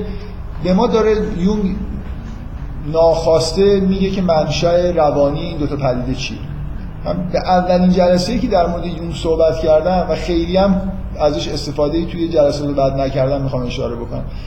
یونگ یه چهارگانه ای توی function ای کارکردهای خودآگاهی انسان قائله. عاطفه در مقابل feeling در مقابل thinking و sense در مقابل intuition حس در حس در مقابل شهود و احساس یا عاطفه در مقابل تفکر. یونگ این از کجا آورده؟ از تجربه خودش آورده. حتی یه جایی سعی می‌کنه استدلال بکنه که چرا خودآگاهی اینجوری کار می‌کنه. من می‌خوام بگم که یونگ داره یه مدل خوبی میده که اینجا به درد ما می‌خوره. در واقع من می‌تونم بگم که یه سری binary ها وجود دارن که مربوط به تقابل feeling thinking هستن. از این نوعن که مربوط مرد و زن میشن. زنها بخش تو بخش feeling قرار می‌گیرن. حالا من یه خورده در مورد این feeling چیه؟ مثلا احساسات داشتن نیست. یه جور در واقع approach شناختیه تکیه کردن به feeling و و حقیره. چون زنان است. دقت می‌کنید؟ یعنی ما نگاهمون اینه که خب آدمی که از اون feeling مثلا تصمیم می‌گیره این دیگه چجور موجوده خطرناک و عجیب و غریبیه. آدمی که از اون thinking این موجود معقولیه. اصلا عقل با تفکر یکیه توی فرهنگ مرد سالار. اصلا اون قسمتش رو چون نمی‌دونن خیلی چیه خطرناکه دیگه. اون بخش تاریکی که مربوط به زنها میشه. اصلا زنها کلا تو قسمت تاریکن دیگه. مردا تو قسمت روشنن و طبعا اونا بدن موجودات شیطانی و خطرناکی هستن. معلوم نیست وقتی که از اون feeling تصمیم می‌گیرن مثلا ما الان احساس شما واقعا چی کسی از اون feeling تصمیم می‌گیره از اون احساسات بنابراین حتما اشتباه می‌کنه. آدمی که تفکر می‌کنه آدمیه که خب خیلی موجود معقولیه و خطا نمی‌کنه. یعنی ما نمی‌دونیم. در واقع من می‌خوام بگم این تو... اصلا این توصیف ماجرا نیست. این چیزی که یونگ میگه این نیست که feel... دقیقا یونگ معتقده که feeling در مقابل thinking یه جور ابزار شناختیه که هم ارزشه.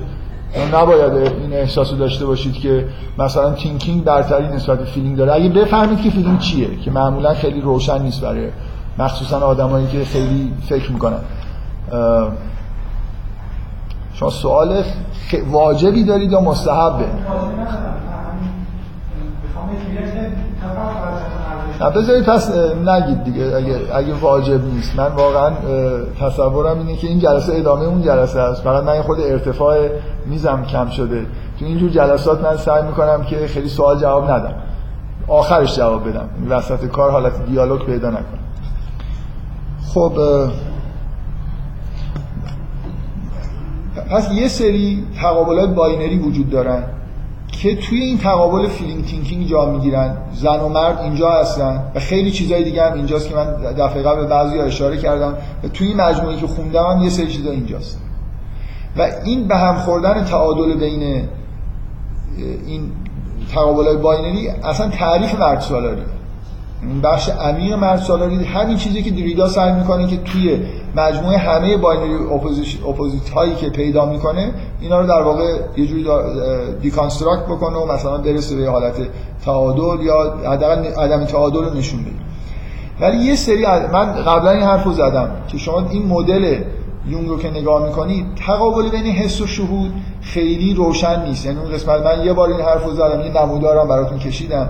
که من فکر می‌کنم که همینجور تجربی هم نگاه بکنید شهود یه چیز دقیق مقابل حس نیست. در واقع یه جور ما ادراکایی داریم که از حس شروع میشه و بعد لایه های مختلفی داریم که مثلا تفکر شهودی و درک های عمیق و عمیقتری که میشه نسبت به جهان داشت. یعنی یه بخشی از فعالیت شناختی ما اینه که از حسای پنجگانه شروع میشه. این ساده ترین نوع ارتباط ما با عالم خارج و حتی به نوعی عالم درون ما میشه. حالا این حس رو یه خورده تعمیم تر بگیرید. بعد یه جور حسای شهودی داریم الهام های داریم. ممکنه این مثلا به یه حالت های خیلی خیلی عمیق الهام های علمی و عرفانی برسه که اینا لول های خیلی متعددی دارن. و اینجوری نیست که بتونم من این نقطه ای رو به عنوان انتها بگیرم بگم این مقابل حسه. در واقع حس این این محور شروعش مشخصه که حسه ولی انتهای خاصی نداره. من نمی‌تونم بگم که درک شهودی آخرش کجاست. دقیقا. اگه اینجوری نگاه بکنید من می‌خوام بگم که اصلا این چیزی که یون گفته همون چیزی که ما دقیقا لازم داریم. یعنی کاری که اگه به فقط به شناخت نگاه کنید به ابزارهای شناخت نگاه کنید مرد سالاری شیفت میده پروژکت می‌کنه رو سمت تفکر و سرمایه سالاری روی حس. این دقیقا چیزی مدل روانی که من به بیس لازم دارم. می‌خوام بگم این پدیده های سرمایه سالاری و مرد سالاری کجا میشینن؟ اگه مثلا فقط به موضوعات شناختی نگاه کنم. سرمایه سالاری یه جوری در واقع پروژکشن شناخت. به چیزهای محسوسه برای خاطر این فیزیولوژی که دیگه اصلا سرمایه سالاری ما میکشونه به سمت کالا و چیزهای محسوس بنابراین یه جوری از اون بخشایی که خود عمیق‌تره از احساسات روانیمون مثلا نیازهای روانیمون گرفته تا شناختامون ما رو دور می‌کنه. برای اینکه به شدت حسگرا میشیم. دنبال کالا میگردیم دنبال اشیا میگردیم برای اینکه نیازامون رو رفع بکنیم. سرمایه سالاری بدون اینکه قصد و مرضی داشته باشه ما رو در واقع به سمت شناختای حسی سوق میده و از حالا اینجوری که نگاه کنید این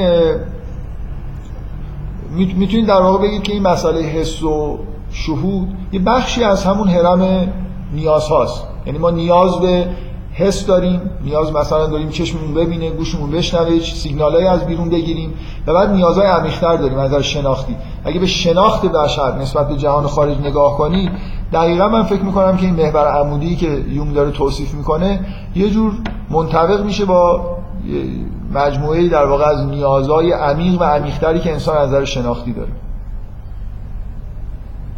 و با یه تغییر جزئی تو اینکه شهود و یه خورده اون طرف رو باز بگیرم یعنی یه نقطه خاصی رو به عنوان انتهای تفکر یا مثلا شناخت شهودی نگیرم یه مدلی به دست میارم که خیلی مناسبه برای اینکه تحلیل فرهنگی نظام سرمایهداری مرد سالا رو بر اساس این مدل بیان بکنیم معلومه که کجاها داره پروژکت میشه چه جور شناختایی حذف میشن چه جور شناختایی تقویت میشن حالا اینجوری که نگاه کنید من می‌خوام بگم که این تقابل های دودهی که وجود داره و اینقدر مورد توجه مثلا زمانشناسا و فلاسفه هست اینا همه از یه جنس نیستن. بعضی از این تقابل های دوتایی تقابل های مربوط به محور عمودی هستن و بعضی ها مربوط به محور افقی. اونایی که مربوط به محور افقی هم عدم تعادل توشون وجود داره. این عدم تعادل نتیجه فرهنگ مرد سالاره و باید اینا رو در واقع یه جوری از بین برد باید به فرهنگی برسیم که این ارزش گذاری های نامربوط رو در واقع نمی‌کنه. ولی یه سری تقابل های دو دویی وجود داره که مربوط به محور عمودیه و اونا اصلا برعکس. به طور طبیعی مثلا فرض کنید شناخت حسی توی لول پایینتری از شناخت شهودی قرار می‌گیره. بنابراین بعضی از این ارزش گذاری ها درستن بعضی ها غلطن. در حالی که توی deconstruction معمولا هنر یک کسی که کار deconstruction انجام میده که حد اکثر این تقابلای دوتایی رو بکشه بیرون و همشون رو سعی کنه یه جوری در واقع تحلیلی بیاره که همه انواع وزندهی هایی که یه طرف سنگین تر گرفته همه باید از بین برن. من حالا می‌خوام سعی کنم بهتون میگم که گرفتاری ها خیلی شدید اگه اینجوری بود که ما یه مجموعه تقابل دو, دو, دو دویی داشتیم خب و می‌شد اینا رو تفکیک کرد به تقابل های دو دویی که مثلا مربوط به محور افقی و عمودی هستن. عمودی ها رو دست نزنیم افقی ها رو بیایم درست بکنیم خب مشکلمون حل می‌شد دیگه. حالا من می‌خوام بگم اصلا اصلا ماجرا شبیه این نیست. یعنی به خیلی مسئله پیچیده تر و در واقع غامض‌تر از اینی که بشه یه همچین چیزها رو پیدا کرد و حلش کرد. بذارید فقط به عنوان مثال من بگم که شما وجود در مقابل عدم ما به طور طبیعی به وجود وزن میدیم به عدم نمیدیم کار خوبی می‌کنیم. کار بدی ببین فقط مشکل چیه؟ مشکل چیه؟ ببین من چیزی که می‌خوام بگم و فکر کنم خیلی مهمه اصلا اون تقابلای دوتایی که ما برای محور عمودی ساختیم و به قسمت بالا یا پایینش وزن دادیم اینا تقابلای دوتایی واقعی نیستن. به دلیل اینکه اون سمت آخرش یه نقطه انتهایی نداره. خیلی زیادی دارم ریاضی حرف می‌زنم و خب طبعا خود من خودم که خوشم میاد. که تا جایی ممکن زگی می‌شد یه نموداری داشته باشم بگم که اینا مثلا فرض یه دایره واحد بکشم روش حرف بزنم خیلی جالب. یه نکته اینه. تقابلای ببینید تقابلای افقی وجود دارن واقعا. وزدهیشون اشتباس. تقابلای عمودی اولین مشکل غامز این این تقابل عمودی واقعی نیستن. مثل همین حس در مقابل شهودن در من می‌خوام ادعا بکنم که یونگ هم یه خورده گیر افتاده اینجا. حس در مقابل شهود گرفته. سمت بالا این تقابل مثلا روح در مقابل جسم یعنی چی؟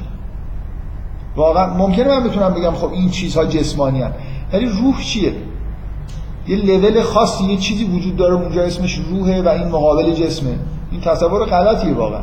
یعنی ما یه طیفی داریم که از جسم شروع میشه به سمت مسائل روانی و روحی و این چیزا می‌رسه. دقت می‌کنه به نظر من وجود آدم هم همینطوریه باینری نیست مسئله وجود آدم یعنی من فکر می‌کنم یه جور تفکر درستریه که من عالم رو به صورت وجودهای مثلا ضعیف و قوی ببینم. خود وجود داشتن انگار یه کیفیت نداره. حالا این بحث ممکنه که بگه نه من به نظرم وجود آدم یه باینری کامله. و خب طبعا به وجود وزن بیشتری نسبت عدم میدم من فکر می‌کنم دارم یه چیزی رو میگم که به نوعی نشان دهنده اینه که تقابل های عمودی مشکل دارن اکثرشون چیزایی که تو فرهنگ به وجود اومده. تو ذهنتون یه چیزی رو فیکس می‌کنه به عنوان نقطه مقابل یه چیزی در حالی که اون واقعا یه چیز روشنی نیست. مش وزنهیش ولی درسته اون چیزی که بالاست. بذارید یه مثال خیلی ساده. بلندی در مقابل پستی. خب؟ بلندی یعنی چی؟ چقدر بلند؟ من می‌تونم مثلا یه لول بذارم بگم این کف یه چیزیه ولی بلندی که یه چیزی نیست که من بگم که مثلا یه چیز مشخصی وجود داره که این بلندترین جاست و این نقطه مقابل اون مثلا کفی که به عنوان پست‌ترین جا در نظر گرفتن توی محور عمودی این باینری های ما مشکلش اینه که یه لول هایی وجود داره و ما خیلی بهش توجه نمی‌کنیم. و اشکالا از اینجا میاد. نه اینکه به اون چیزی که بالا قرار گرفته داریم ارزش بیشتر میدیم. فکر می‌کنم طبیعیه که ارزش بیشتر داریم میدیم. مثلا شناخت های سطح بالاتر خودمون شناخت های حسی رو میگیم اینا سطح پایین ترن فیزیولوژیک هم مثلا یه جوری و چیزهایی که ردای بالاتر هستن شناختهای مثلا فرض کنید علمی شناختهای که مثلا فرض کنید الهامای هنری یه چیزی یه دفعه بدون اینکه شما هیچ سیگنالی گرفته باشید یه حقیقت خیلی عمیقی رو از جهان درک می‌کنید اینا یه جوری در لول بالاتری هن. ارزش بیشتری دارن نسبت به شناختایی که یه نفر مثلا فرد یه آدمی که شما واقعا خودتون حستون در من نمی‌خوام ارجاع بدم به حس خودتون برای اینکه فرهنگ روش اثر گذاشته مطمئنا. ولی حالا اینجوری دارم به عنوان یه شاهد میگم. که من تصورم اینه. یه آدمی که خیلی خوب می‌بینه گوشش هم خیلی خوب میشنوه. میگم تمام حسای پنجگانش خیلی عالی کار می‌کنه. فکر نمی کنم شما بتونید بگین این آدمی که ازش شناختی در بالاترین لول ها قرار گرفته. متوجه ما معمولا وقتی از شناخت های ارزشمند شناخت های سطح بالا تو ذهنمون حرف می‌زنیم واقعا اینجا یه تفاوتی وجود داره. تفاوت بین گرفتن سیگنال از عالم خارج مثل یه مثل data ی خام میمونه. بعدا ما اینا رو تحلیلش می‌کنیم و ازش توی چیزای تمام science کارش اینه که یه هرمی داره می‌سازه. یعنی دیتاهای خامو می‌گیره مدل ها و تئوریایی می‌سازه که همه این مشاهدات پراکنده رو یه جوری توی یه مدل اساسی در واقع جمع بکنه. فکر می‌کنم به طور طبیعی و درست ما اینجا ارزش گذاری می‌کنیم که یه شناختهایی در های بالاتر قرار داره. اشتباهی که می‌کنیم اینه که واژگانی درست کردیم که یه جوری یه سخفی انگار می‌ذاره در مقابل یه کف. و اینا می‌تونه کاملا غیر دقیق باشه. من حتی در مورد وجود و عدم فکر می‌کنم تا حدودی این مسئله وجود داره. حضور و غیاب تو این محور به نظر من قرار می‌گیره نه تو محور مربوط مرد و زن. چه ربطی بین یا نوشتار و گفتار بیشتر می‌خوره به اینکه توی یه محور عمودی باشه تا توی محور افقی. بذار سوال نکنید باشه فرق نمیست نکته که بدتره سوال بهتر در حرف دارید یه جوری حرف منو قطع می‌کنید. می‌تونید آخر حرفاتون بزنید. مشکل خاصی پیش می‌دونم مربوط به چون اومدیم توی این کلاس جو دوباره چیز شده که می‌تونم خواهشم اینه که این دفعه رو سوال نکنید دیگه. تا آخر جلسه سوال بکنید. مشکلی پیش نمیاد.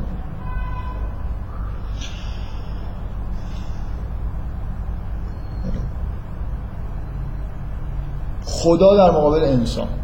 این چه جور دوگانگی که اصلا حالا توی اگه توی فرهنگی وجود داره یا نالج در مقابل ایمان این مثل این مثالا مربوط به این نیست. برای بعضی از این چیزا روح در مقابل جسم دقیقا همین مشکل رو داره. عمودی افقی نیست. روح و جسم اینجوری نیست که به مرد و زن به اندازه همدیگه روح دارن جسم هم دارن. ولی معلوم نیست که این روح دقیقا داره به چه لولی اشاره می‌کنه. ما جسم شاید بتونیم کف و تعیین بکنیم که حدودا چیه. ولی اون بالاش فکر می‌کنم کاملا تخیلیه که یه چیزی در نظر بگیرم که این در مقابل جسم قرار می‌گیره. ولی تو همه فرهنگ این واقعا تقابل روح و جسم هست. پس ببینید یه نشانه این که چه چیزی عمودیه چه چیزی افقیه به غیر از اینکه وقتی چند تا رو شناختید می‌تونید قیاس بکنید که مثلا فرض کنید روح و جسم به مرد و زن می‌خوره یا مثلا فرض کنید به حس و شهود می‌خوره. حس یه چیز جسمانی تره شهود یه چیز مثلا از روانی سطح بالاتر. یه نکته مهم اینه که اونایی که رو محور عمودی هستن درجه بندی دارن تا حدود زیادی. یعنی یه جوری از یه لایه شروع میشن و جایی هم ختم نمیشن. در حالی که مرد و زن و خیلی چیزهایی که تو این دو قطبی های در واقع دوگانی های سمت چپ و راست این محورها هستن یه جوری در واقع تقابل واقعی دارن. مثل چرا؟ برای خاطر اینکه این چیزی که اینجا هست اون چیزی که تو محور عمودی محور رشده حالا رشد شناخت می‌خواد باشه یا هر چیز دیگه ای محور نیازها باشه یا هر چیز. رشد یه چیز نیست که انتها داشته باشه. ولی عدم تعادل باینری ایجاد می‌کنه. شما وقتی یه چیز متعادلی رو مثلا به یه سمتی یکیشون می‌کشید اون یه چیزی هم در مقابلش قرار می‌گیره. اینجا اگه یه چیز مثبت وجود داره اونجا یه چیز منفی قرار می‌گیره و الی آخر. دقت می‌کنید. من می‌خوام می‌خوام بگم باینری حالا باینری های افقی که مربوط به مرد سالاری میشن اینا باینری بودنشون باینری هن. اشکالی ندارن. معمولا می‌تونن اشکالی نداشته باشن همشون به یه معناهای اشکال دارن. ولی مشکل ارزش گذاری نادرسته. دقت می‌کنید. من دارم سعی می‌کنم این موضوع باینری باینری اپوزیشن اپوزیت ها رو با یه مدل شبه یونگی سعی کنم که یه تمایزایی بینشون بذارم و بگم که همیشه راه حلی نیست که اینا رو پیدا بکنیم و از بین ببریم. اینا باید پیدا کنیم نوعشون رو تشخیص بدیم و حالا مشکلات دیگه که درشون وجود داره رو پیدا بکنیم و در موردش حرف بزنیم. خب پس این چیزایی که مربوط به مرد سالاری میشن اینه که اون تمایزایی که در اثر عدم تعادل جنسی به وجود اومده حداقل در انسان تقابل بین مرد و زن thinking با feeling و هر چیز دیگه یاد من دفعه قبل چند تایی رو گفتم اینا رو ما ارزش گذاری نادرست می‌کنیم. به اضافه بازی مشکل قامستر. ما چون می‌خوایم ارزش گذاری نادرست بکنیم اون سمتی رو که می‌خوایم تحقیر بکنیم و با واژه هایی بهش اشاره می‌کنیم مفهوم هایی بهش میدیم که به نوعی واقعی نیستن. مثل حرف زدن در مورد یه چیزی که نمی‌شناسیم و برامون تاریکه اصلا دقیق نمی‌تونیم. مثل, مثل تعبیری که ما از احساس داریم. تصمیم گرفتن بر اساس احساس بدیهیه. وقتی میگیم احساس یا مخصوصا توی زبان فارسی واژه احساسات رو به کار می‌بریم میگیم یه آدمی احساساتیه این واژه به یه چیزی داره اشاره می‌کنه که چندان چیز مطلوبی نیست. من می‌خوام بگم جلوی thinking یه چیزی وجود داره که ما واژه خوبی براش نداریم و اصلا مفهومش توی ذهن ما نیست. مرد سالاری اینجوری نیست که این دو قطبی رو با به اصطلاح خیلی غیر عادلانه بیاد دو قطبی رو بیان بکنه بعد بگه که این چیزه. این قسمتش خوبه. اون قسمت رو مغشوشش در واقع می‌کنه چون نمی‌شناسه و بعد طبعا ارزش گذاری منفی هم توش می‌کنه. و این نمونه خوبی که دفعه قبل مثال زدم خیلی در موردش بحث نکردم تقابل بین فعال بودن و انفعاله.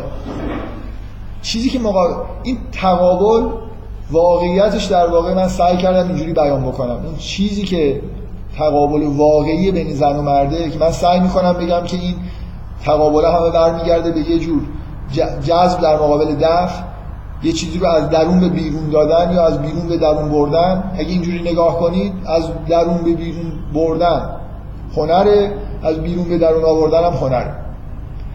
و فعالیت در مقابل انفعال باینری خوبش اگه بخوام عادلانه بیان بکنیم تأثیر گذاری در مقابل تأثیر پذیریه تأثیر پذیری تمام هنر یه جوری از اینجا شروع میشه که یه الهامی شما بگیرید از یه موقعیت. یه تأثیری بپذیرید. و بعدا این رو خوب بیان. هنرمند کسیه که به خوبی یه چیزی رو یه حسی رو از عالم می‌گیره و به خوبی هم اینو بیانش می‌کنه. یعنی هر دو تا حلقه رو در واقع هنرمندی موجودیه که حتما باید یه جوری به یه کمالی رسیده باشه از در به یه تعادلی رسیده باشه که این دوتا کار رو بتونه انجام بده. هنرمندی که حالا بشه اسمش هنرمند گذاشت شما توی زنها این تأثیر پذیری رو زیاد می‌بینید. خیلی حس می‌گیرن توی موقعیت های مختلف. ولی توی بیان ضعیفتر. مردا توی بیان قوی ترن مثلا توی کارهای هنر آبستره و فرمان چیزی که حسی ممکنه توش نباشه ولی بیان خالیه و خیلی کارهای جالبی می‌تونن انجام بدن. ولی معمولا همونطوری که می‌بینید توی پیدا کردن اون فیلینگ و حسی که باید داشته باشن مشکل داره. اگه اینجوری بنابراین تقابل های دوتایی افقی که نوع تقابل بودنشون تقابلن چون از جنس عدم تعادلن. مثلا از درون به بیرون دادن در مقابل بیرون به درون دادن این تقابل واقعیه. ولی بیانش توی فرهنگ در واقع یه جوری تحریف شده است. بنابراین شما فقط این نیست که اینا رو تقابل رو بچینید بگید خب ما از فردا به هر دو طرفش وزن با اینجوری نیست که این وزن واقعی یه روزی یه نفر علامتی یه جایی گذاشته باشه. اساسا توصیفایی که وجود داره واژه‌هایی که ساخته شده که یه طرف توصیف می‌کنه کاملا دچار اعوجاجن. نتیجه حالا عدم شناخت یا حالا مغرضانه است هر چیزی که می‌خواید اسمشو بذارید.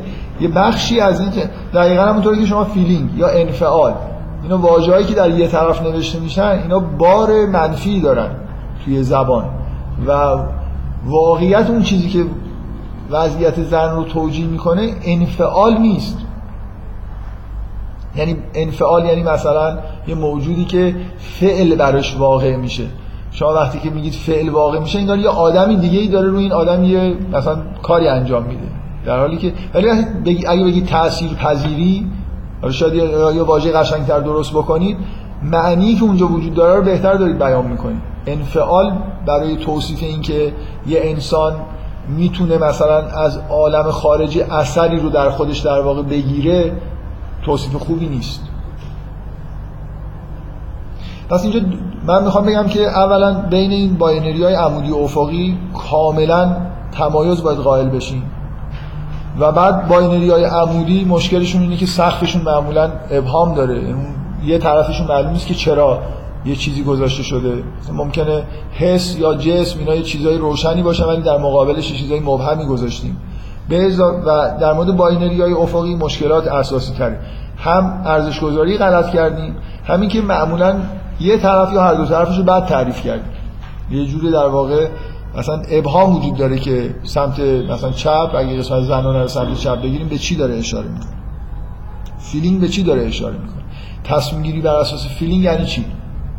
شما یه آدمی رو تصور بکنید که وقتی می‌خواد یه تصمیم بگیری توی موقعیتی بر اساس اینکه مثلا توی موقعیتی قرار گرفته و حس بدی داره سعی می‌کنه که بر علیه این موقعیتی کاری بکنه. یه کاری می‌خواد بکنه ولی احساس خوبی نداره نسبت به این کار داره می‌کنه. و برای اون کار نمی‌کنه. مثل اینکه داره به یه الهاماتی در درون خودش پاسخ میده. خب؟ این کاملا یه همچین آدمی ممکنه زندگی فوق العاده خوبی داشته باشه. یعنی این حساش حسای درستی باشن. شما گاهی هر چی فکر می‌کنید ممکنه به نظرتون برسه یه کاری درسته. ولی میگم مثلا به طرف میگم به دلم بد میاد.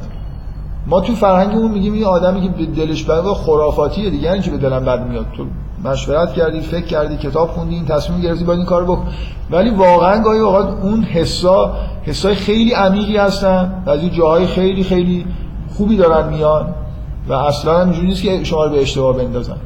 برعکس اون تفکر خداگاهتون ممکنه. ببینید بدون اینجوری بهتون من یه بار یه جایی یه نفر اینو یه چیزی گفتم. کلا این موضوع رو سعی کردم بگم. یه نفر گفت که آخه اونجوری آدم اشتباه می‌کنه. خب مگه ما این همه فکر می‌کنیم؟ این همه اشتباه نمی‌کنیم. خب آره feeling هم اشتباه می‌کنه. هیچ حرفی توش نیست. ولی چرا وقتی که فکر کردیم و اشتباه کردیم همه میگن خب اشکال نداره. تو فکر کردی مشورت کردی مثلا این کارا رو کردی دیگه ایرادی بهت نیست.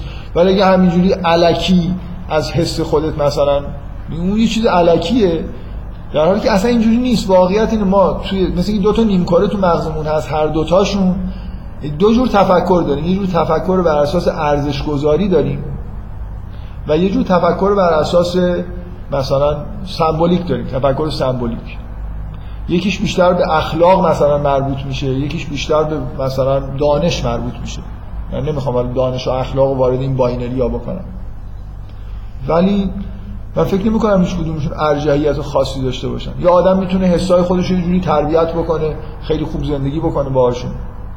مثلا فکر می‌کنم پیامبران یا آدمایی که خیلی آدمای برجسته از نظر اخلاقی حسشون بهشون دروغ نمیگه. همونجوری که تفکرشون بهشون گمراهشون نمی‌کنه. من می‌خوام همونجوری که میشه تفکر رو تربیت کرد اون حسا رو هم میشه به نوعی تربیت کرد. حالا چقدرشو نمی‌دونم. اینکه قابل آموزش باشه ممکنه آموزش پذیری تو این بخش بیشتر از اون بخش باشه. یعنی که از نوع کلام تفکر. اون از نوع کلام نیست. ولی اصلا اینجوری نیست که یه نیم کره مغز ما بهتر داره کار می‌کنه اون یکی رو باید خاموش کنیم اون یکی رو روشن بکنیم. کاملا یه تصور نادرستیه که یه جور ارجحیت و ارزشگذاری بی‌منطق حالا هم من این حرفایی که دارم می‌زنم شما بگردید می‌تونید یه واژه‌ای پیدا بکنید که هم ارز مثلا تفکر باشه و به خوبی توصیف بکنه. وضعیتی آدمی رو که یه جور دیگه غیر از تفکر مثلا تو تصمیمات خودش از یه چیزی استفاده می‌کنه. فکر می‌کنم اصلا واژه نداریم. مشکل این باینری افقی اینه که حداقل برای یه طرفشون معمولا واژه خوبی نداریم مثلا نساختیم. یعنی که اون این واژه ها رو مردا ساختن و اون رو نمی‌دیدن.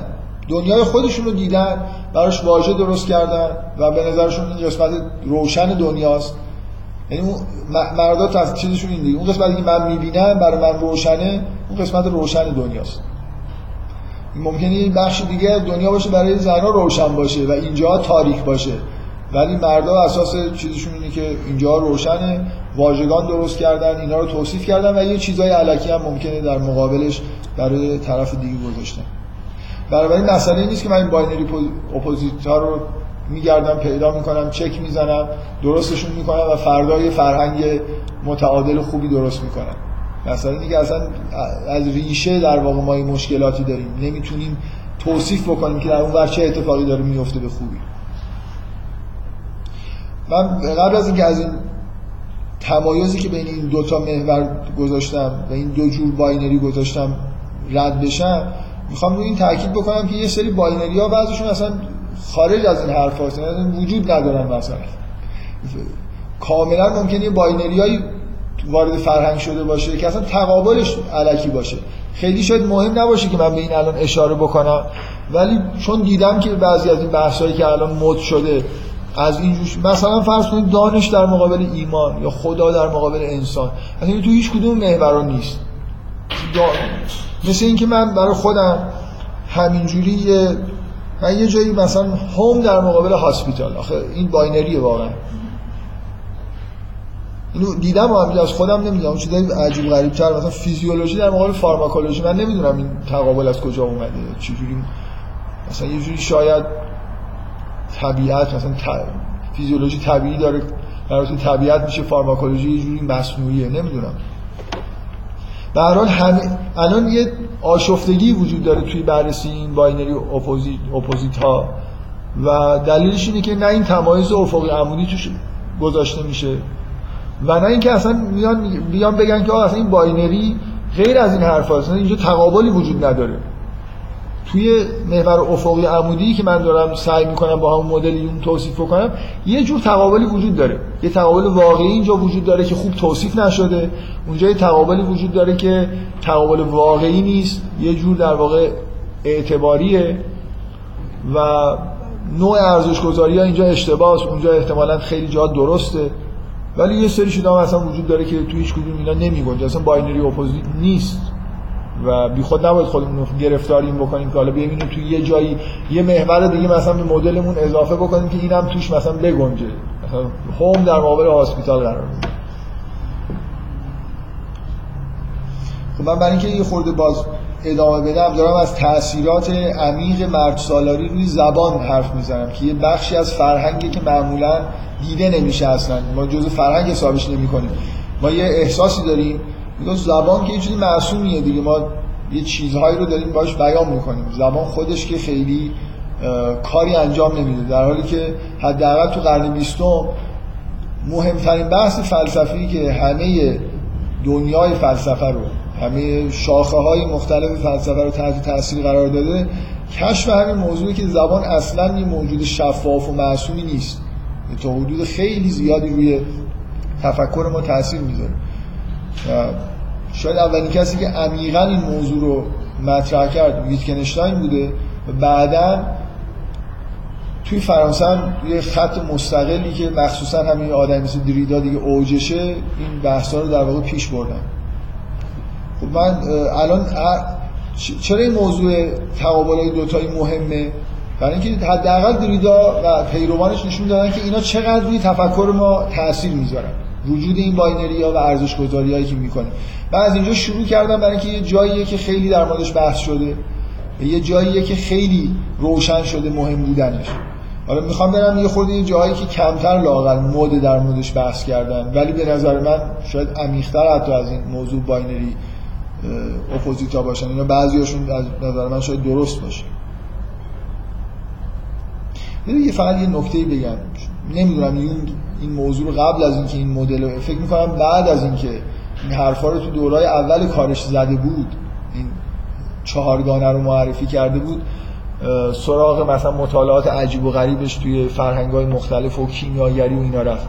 حداقل به عنوان یه نکته جالب بگم که تو کیمیاگری چیزا binary نیستن. همه به اصطلاح quaternion هن یه جوری چارتایی هن تقابل ها. یه جوری چارتایی هاشون به این چارتایی که ما داریم الان میگیم مربوط میشن. یه حداقل یه جایی در طول تاریخ اینکه دو جور انگار binary داریم و دیدن. و فکر نمی کنم یونگ اون موقعی که این حرفا رو می‌زد هیچ آگاهی از کیمیاگری داشت. ولی احتمالا بعدا وقتی کیمیاگری رو بررسی کرده براش به عنوان یه تاییدی از نوع تفکر خودش بوده که اینا این شکلی نگاه می‌کنن این مسائل. من این بخش بعدی زبان نمی‌خوام. من در واقع چیزی که می‌خوام بگم حداقل اشاره بکنم بهش اینه که یه جایی بحثایی کردم. حالا من می‌تونم خلاصه خیلی چیزی بگم ولی وقت نمیشه که اینجا بخوام روی این چیز. بر ما همونطوری که الان تو این بررسی باینری ها مجبور شدم بگم ما اصلا واژگانمون اشکال داریم یه یه نکته در مورد وضع واژگان اینه. شما وقتی روی یه چیزی اسم می‌ذارید مثل اینکه بهش انرژی دارید می‌دید بهش روشن مثل اینکه یه نوری روش دارید میندازید. یعنی یه چی یه مثال خوب من این مثال از مقدمه یه کتابی از ایزوتسو دارم میگم. زبانشناس جالبیه. ایزوتسو مقدمه خود ایزوتسو ننوشته مترجم فارسی کتاب نوشته. یه مثالش اینه که اگه اشتباه نکنم یه خود شک کردم که از مقدمه اون کتاب دارم میگم یه دیگه خوندم. توی زبان ژاپنی برای بیان احساس انسان نسبت به طبیعت شاید مثلا 100 تا واژه وجود داره. مثلا فرض کنید یه واژه‌ای که بخوایم ترجمه کنیم به فارسی مثلا ترجمه کنیم احساس صبحگاهی. اون احساس خاصی که آدم وقتی صبح هوا خیلی تمیزه قدیما اینجوری بوده حالا منظور توی جا بعضی توی ژاپن شاید هوا خیلی تمیزه فرش همه چیز و آدم یه جور احساس خاصی داره. بعدا خود به خود انگار از خواب بیدار شدید تنفس عمیق می‌کنید ناخداگاه یه حس خاصی دارید. این یه اسم داره تو زبان ژاپنی. و تو زبان فارسی من باید کلی حرف بزنم تا شما متوجه بشید حدودا چی دارم میگم. قبول دارید اگه واژه زیاد باشن اون وقت این حسا تقویت میشن. شما جوانه اون حس صبحگاهی که توی وجودتون به وجود میاد شما دیتکت می‌کنید چون واژه دارید براش دیگه. تو خداگاهیتون یه جایی برای این نوع احساس گذاشتید. اینو با یه جور احساس صبحگاهی نوع دوم فرق می‌ذارید چون دو تا واژه دارید. ما با توسط واژگان دنیا رو یه جوری تقسیم بندی می‌کنیم و جاهایی که واژه داریم برامون جاهای روشنتریه نسبت به جاهایی که واژگان براش ابداع نکردیم. یه مشکل اساسی که همین الان در واقع پیش اومد اینه که ما برای حالات مردانه خیلی واژه داریم و برای حالات زنانه نداریم. برای خاطر اینکه زبان و فرهنگ اصولا توسط مردا به وجود اومد. این خودش اصلا یه کلی یه دنیا مشکل. واژگان یه جایی در مورد یه نیمه انگار از عواطف و احساسات. واژگان کم وضع شده در مورد یه بخشی زیاد وضع شده. بعد تمام این واژگان ما مشکل دارن. یعنی خیلی هاشون به چیزایی اشاره می‌کنن که وجود ندارن دقیق نیستن. خود واژگان یه بخش مهمی در واقع از زبانه که خیلی خیلی سخت میشه حتی ایراداشو پیدا کرد.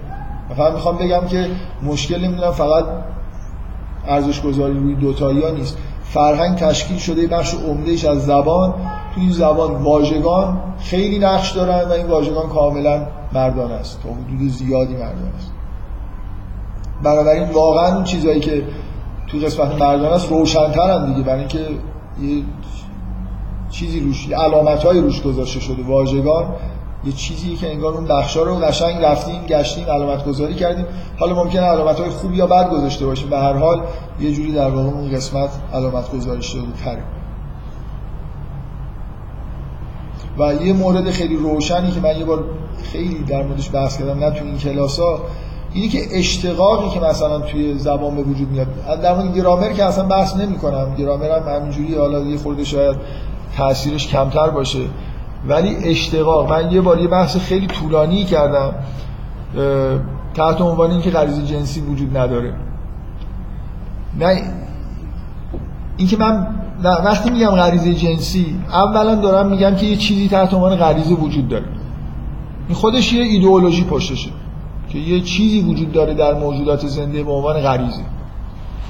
کاملا مدرن دیگه. 200 سال قبل ما این واژه غریزه رو به این معنا به کار نمی بردیم بعدم اینکه یه چیزی وجود داره به اسم غریزه جنسی که معمولا وقتی میگن غریزه جنسی یعنی یه جور میل جسمانی که مرد و زن رو به سمت همدیگه می‌کشه یا نر و ماده رو به سمت همدیگه می‌کشه. اصلا این چیز نه تنها بدیهی نیست یعنی درست نیست. یعنی توی احساس مرد نسبت به زن و متقابلش خیلی عناصر غیر جسمانی وجود داره. میل به مادر شدن میل به پدر شدن میل به زیبایی. میل به امنیت چه می‌دونم در دو طرف یه عالمه احساسات وجود داره. اینکه من بیام یه تیکه از این مجموعه در هم تنیده رو جدا بکنم اسمشو بذارم غریزه جنسی این یه جور در واقع من دارم یه جور خاصی به دنیا نگاه می‌کنم که توش یه ایدئولوژی هست. ولی وقتی ایدئولوژی میره تو قالب واژگان محو میشه. شما از این بدون اینکه بفهمید که پشت این واژه غریزه جنسی یه جور نگاه خاص به دنیا هست که طبعا با حرفایی که من دارم می‌زنم باید حس بکنید که این یه بخشی از فرهنگ سرمایه داریه یعنی من یه چیزه که در تمام های نیاز این رابطه زن و مردی نماینده هایی داره می‌خوام کات بکنم. اون قسمت جسمانی شو که بعدا می‌تونم تو بازار براش کالا عرضه بکنم و بزرگش بکنم. یه واژه براش نسبت بدم. بعد یه ایدئولوژی هم پشتش رسما بیان بکنم که اگه شما غریزه جنسیتون رو ارضا نکنید بدبخت میشید و بیچاره میشید. پس حتما مثلا باید برید تو بازار خلاصه یه کاری برای خودتون بکنید. در حالی که اصلا موضوع کاملا یه چیز ایدئولوژیکه. یعنی یه جور نگاه خاص به دنیا وجود داره. همه اشتقاقا اینجوری هم. و وقتی میگم غریزه بعد جنسی یعنی مثلا یه درختی دارم می‌کشم از یه جای شروع می‌کنم اینا تا حدود زیادی اختیاریه. و به یه منظورا به یه چیزایی که در واقع من بهش رسیدم مثل یه جور نگاه خاصی به دنیا اینا رو میریزم توی واژگان و توی این اشتقاق واژگان هستم دیگه. گرامرم تا حدودی بار ایدئولوژیک داره. و مرد سالاری همه اینجا نفوذ داره. یعنی شما تمام واژگانتون تمام اشتقاقای واژگانتون تحت تاثیر این در واقع جهل نسبت به اون بخش زنانه و ارزش گذاری بیش از اندازه قسمت مردانه قرار گرفت. من دیگه بیشتر از این ادامه نمیدم و می‌خوام سعی کنم بگم که مشکل مشکل خیلی قدیمی و خیلی خیلی عمیقه و اینجوری حداقل توجه دادن به اینکه همچین مشکلی توی فرهنگ وجود داره مفیده. ولی اینکه چجوری میشه حالا اینو حل کرد حداقل از این حرفای من متوجه هستید اینجا زنها لزوما نباید قیام بکنن مردان باید قیام بکنن. اصلا یه مشکلی در درک من از دنیا پیش اومده. مثلا مردا باید کنجکاو باشن که خب حالا بریم ببینیم خب اون نصفه که ما ندیدیم واژگان نداریم چیه؟ یعنی اصلا مسئله این نیست که مسئله مبارزه با مرد سالاری مسئله خاص زنا باشه مثلا مردا از چیزی دفاع بکنن. همه باید حالت تهاجمی داشته باشن نسبت به یه مشکلی که به وجود اومده. همونطور که همه مردم باید مثلا از هر طبقه و با هر شغلی باید در علیه سرمایه سالاری یه کاری انجام بدن. وضعی که تو دنیا به وجود اومده بخش عمدهش مربوط به نظام سرمایه سالاری. اینکه یه طبقه خاصی دفاع کنه یه طبقه حمله بکنه به نظر من اصلا یه خورده بیش از اندازه سطحیه. به نتیجه هم نرسیده دیگه حالا. اگه به جایی رس... خوبی رسیده بود. من فکر می‌کنم نظام های سوسیالیست اساس الان شاید چین که سرمایه سالارترین کشورهای دنیاست با اینکه نظام سوسیالیستی داره. واقعا. واقعا نظام سوسیالیستی هم این نداره. یعنی کلا همین چیزش حالت فقط یه جور سرمایه‌داری دولتیه دیگه. سرمایه سالاری نه سرمایه‌داری دولتی من این فیلم مستند یه بار تلویزیون نشون داد. می‌دونستم چین وضعش خوب نیست ولی نه اینقدر. که توی خوابگاهی که دخترای نوجوان کارگر اسکان داده شده بودن و شلوار جین درست می‌کردن کسی این فیلم مستند دیده واقعا تقاضا بکنیم یه بار دیگه تلویزیون پخش کنیم. یه چیز عجیبی بود واقعا. ساعت کارشون 16 ساعت کار می‌کردن. جای محل اسکانی فکر می‌کنم مثل یه قرن قبل دو قرن قبل اروپا بود. یعنی تو اوج مثلا تصوری که نیمه دوم قرن 19 و اوایل قرن 20 ما داریم که یه جایی مردم مثلا توش بچپونن کارگرا رو حداقل غذا رو بدن نمی‌دونم حداقل امکانات رو بدن حد اکثر کار رو به طور وحش اینا بیچارا مدام روی مشکلشون بود که از شدت خستگی موقع کار خوابشون می‌برد اگه خوابشون می‌برد دیگه مثلا بدبخت می‌شد. یه سرکارگرایی بودن که مدام میچرخیدن که اینا مثلا نخوابن. بعد سفارش که یه روزهایی بود که سفارش دیر شده بود. نزدیک موعد بود که باید مثلا چند هزار شلوار جینی که تعهد کردن دیگه ساعت کار مثلا میرسوندن به 20 ساعت مثلا فرض حقوق زیاد می‌کردن ولی مجبورشون می‌کردن بیشتر کار و دیگه واقعا حالتهای وحشتناکی تو این فیلم هست. یه دختر نوجوانی هم قهرمان فیلمه که روایت می‌کنه فیلم واقعیه یعنی این دختر چینی که اونجا واقعا داره کار می‌کنه. حالا بگذاریم بعد که اینجور مبارزه ها مبارزه نمی‌دونم با سرمایه طبقه سرمایه‌دار آخرش به اینجا رسیده دیگه. حالا ظاهرا طبقه سرمایه‌داری وجود نداره. شما این فیلمو که نگاه می‌کنید می‌بینید طبقه سرمایه‌دار هم وجود داره. رئیس پلیس بازنشسته اینجا نقش سرمایه‌دار داره بازی می‌کنه. چون تو حزب و آدم مورد اعتمادیه کلی بهش خونه و چیز خوب دادن و این کار رو داره برای دولت انجام میده. دولت می‌خواد که این فشار رو بیاره تولیدش از آمریکا مثلا بیشتر بشه. اینجوری حس می‌کنن که دارن با نظام سرمایه‌داری بین‌المللی مبارزه می‌کنن. اینجوری از اون حالت واقعی مبارزه با سرمایه‌داری خارج شدن. خیلی جای این اتفاق میفته الان چین داره با آمریکا رقابت می‌کنه. با همون شیوهی که آمریکا کار می‌کنه بدتر تولید داره می‌کنه. تمام کارگرای چین خوشبخت میشن اگه برن تو آمریکا کار بکنن با این وضعی که دارن. اینکه چه چیزی اینجا وجود داره که مال آمریکا بعد مال چین؟ این دیگه گم شده. چینیا با چی از اول شروع کردن مبارزه کردن که به همون رسیدن به بدتر از اون چیزی که تو آمریکا هست رسیدن. خب باز یه لول می‌خوام برم.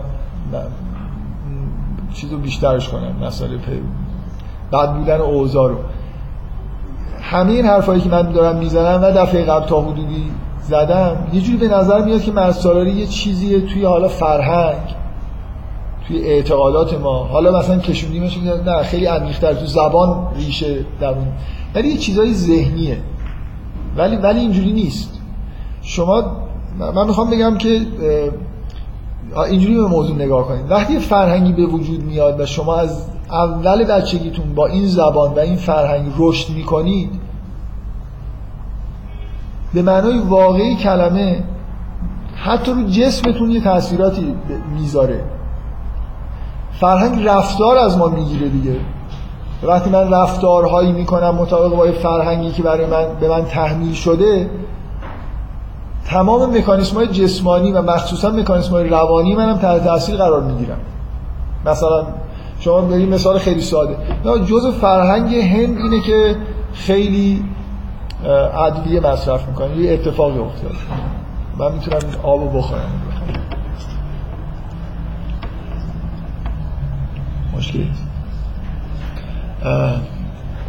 فرض کنید حالا این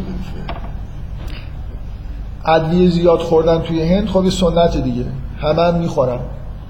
و قبول دارید اگه یه آدمی از بچگی همون مقدار ادویه همون حجم ادویه رو بخوره عادت می‌کنه دیگه. ولی امکان داره حالا من نمی‌دونم ادویه چه تاثیراتی می‌ذاره. امکان داره شما یه چیزی بخورید از بچگی و کاملا وضعیت و گوارشتون یه تغییراتی بکنه که به راحتی هم دیگه قابل برگشت نباشه. متوجه هستین منظورم چیه؟ اگه فرهنگی به وجود بیاد که ما چیزای خیلی مضر بخوریم مثلا ارزش گذاریایی بشه یه غذاهایی مد بشه و همه مردم هم شروع کنن بخوردن اینجوری نیست که بگم آقا اینجا فرهنگی وجود داره خب حالا این ارزش گذاری ها رو میریم تو تلویزیون میگیم از این بعد اینو نخورن. این مردم دیگه عادت کردن به اینکه این چیزو بخورن. بدنشون دیگه به, را... به هندیا نمی‌تونن چیزی بخورن. بدنشون قبول نمی‌کنه دیگه. متوجه از مشکلی نیست که ما یه مسئله فرهنگی پیش اومده من با بخشنامه مثلا اولش ممکنه یکی فکر کنه که خب یه سری باینری وجود دارن خب من بخشنامه میدم اینو درستش می‌کنه بعد این نه اصلا اینجوری نیست. اصلا معلوم نیست باینری ها چی هن. ابهام خیلی عظیمتر از اینه و اصلا احساسات مردم نسبت به ارزش گذاری هم با بخشنامه نمیشه درست کرد. من می‌خوام بگم اصلا موضوع فراتر از این حرف هست. وقتی ما توی فرهنگ زندگی می‌کنیم تمام ویژگی های جسمانی و روانی ما سعی می‌کنن خودشون رو با این نوع زندگی تطبیق بدن. بنابراین الان ما آدمایی نیستیم که یه فرهنگی درست هم از آسمان اومد بهمون عرضه شد ما به راحتی بگیم او مثلا راحت شدم نه اصلا بدبخت میشیم اتفاقا. شما مثلا بذار من این نمونه خیلی ساده بگم. در واقع چیزی که من می‌خوام بگم اینه اعضای بدن ما مخصوصا مغز ما یه بخشایش دچار بیش فعالیه یه بخشایش هم تعطیله. برای اینکه فرهنگ اینجوری بوده که از یه جای استفاده کردیم از یه جایی نکردیم. شما فرهنگی رو تصور بکنید که آدما توش راه نرن ولی مثلا با دستاشون همین کارا رو انجام بدن. حتی راه هم که می‌خوان برن مثل یه foot binding ی در نظر بگیرید که همه آدما پاشون رو کلا ببندید از اول. خب؟ دستای بسیار قوی پیدا می‌کنن پاهای ضعیفی. شما در مورد همین foot binding فکر می‌کنید دیدید اون پای به چه شکلی در اومده بود؟ این آدم اگه باندشو باز بکنید اون فرهنگ رو نابود بکنید و باند پای زنان رو باز کنید راه نمی‌تونن برن که. یعنی همون جوری راه میرن. اصلا قبول دارید یه جوری راحت ترن که همون باند باشه؟ تا اینکه این پای مچاله شدهشون رو از تو باند خارج بکنه. عادت کردن دیگه به اون وضعیت. وضعیت بشر توی نظام مرد سالار اینی که کیفیتی ز... نوع به اصطلاح زندگی استایلی زندگیش پیدا کرده تحت تاثیر این فرهنگ. که به یه چیزایی به طور انحرافی عادت کرده. من مثال خیلی سادهش ما بخش نئوکورتکس مغز ما دچار بیش فعالیه برای اینکه ما از 6 سالگی در واقع داریم باش کار می‌کنیم. اون بخشایی که مربوط به فیلینگه در مردا که اصلا تعطیل تقریبا یه بخشایی از مغزشون تو زنا هم که به طور معمول فعالتر بوده به اون مقداری که به طور مت... طبیعی باید فعالیت بکنه فعالیت نمی‌کنه. یعنی زنها هم خیلی از مشکلات خودشون تو این فرهنگ و فعالیت های قسمت سمبولیک مغزشون باید حل کنه.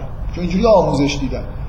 این یه چیزی نیست که شما با یه تغییر فرهنگ مثلا مغز اینجوری یه بخشایش تعطیل تا طرف من یه مثال خیلی ساده ای که باش به طور عملی بارها مواجه شدم. درک آدم انسان ها چه مرد و چه زن. از استدلالای سمبولیک خیلی خیلی سریعتر و بهتره تا فهمیدن تمثیل. شما من بارها مثلا فرض کنید تمثیل های ادبی توی قرآن یه سری تمثیل هست. آدمایی که خیلی مشتاقن اصلا قرآن رو بفهمن معمولا نمی‌فهمن این تمثیل اصلا چی داره میگه. اصلا ما آموزش ندیدیم برای فهم تمثیل. تمثیل رو ارسطو ممنوع اعلام کرد.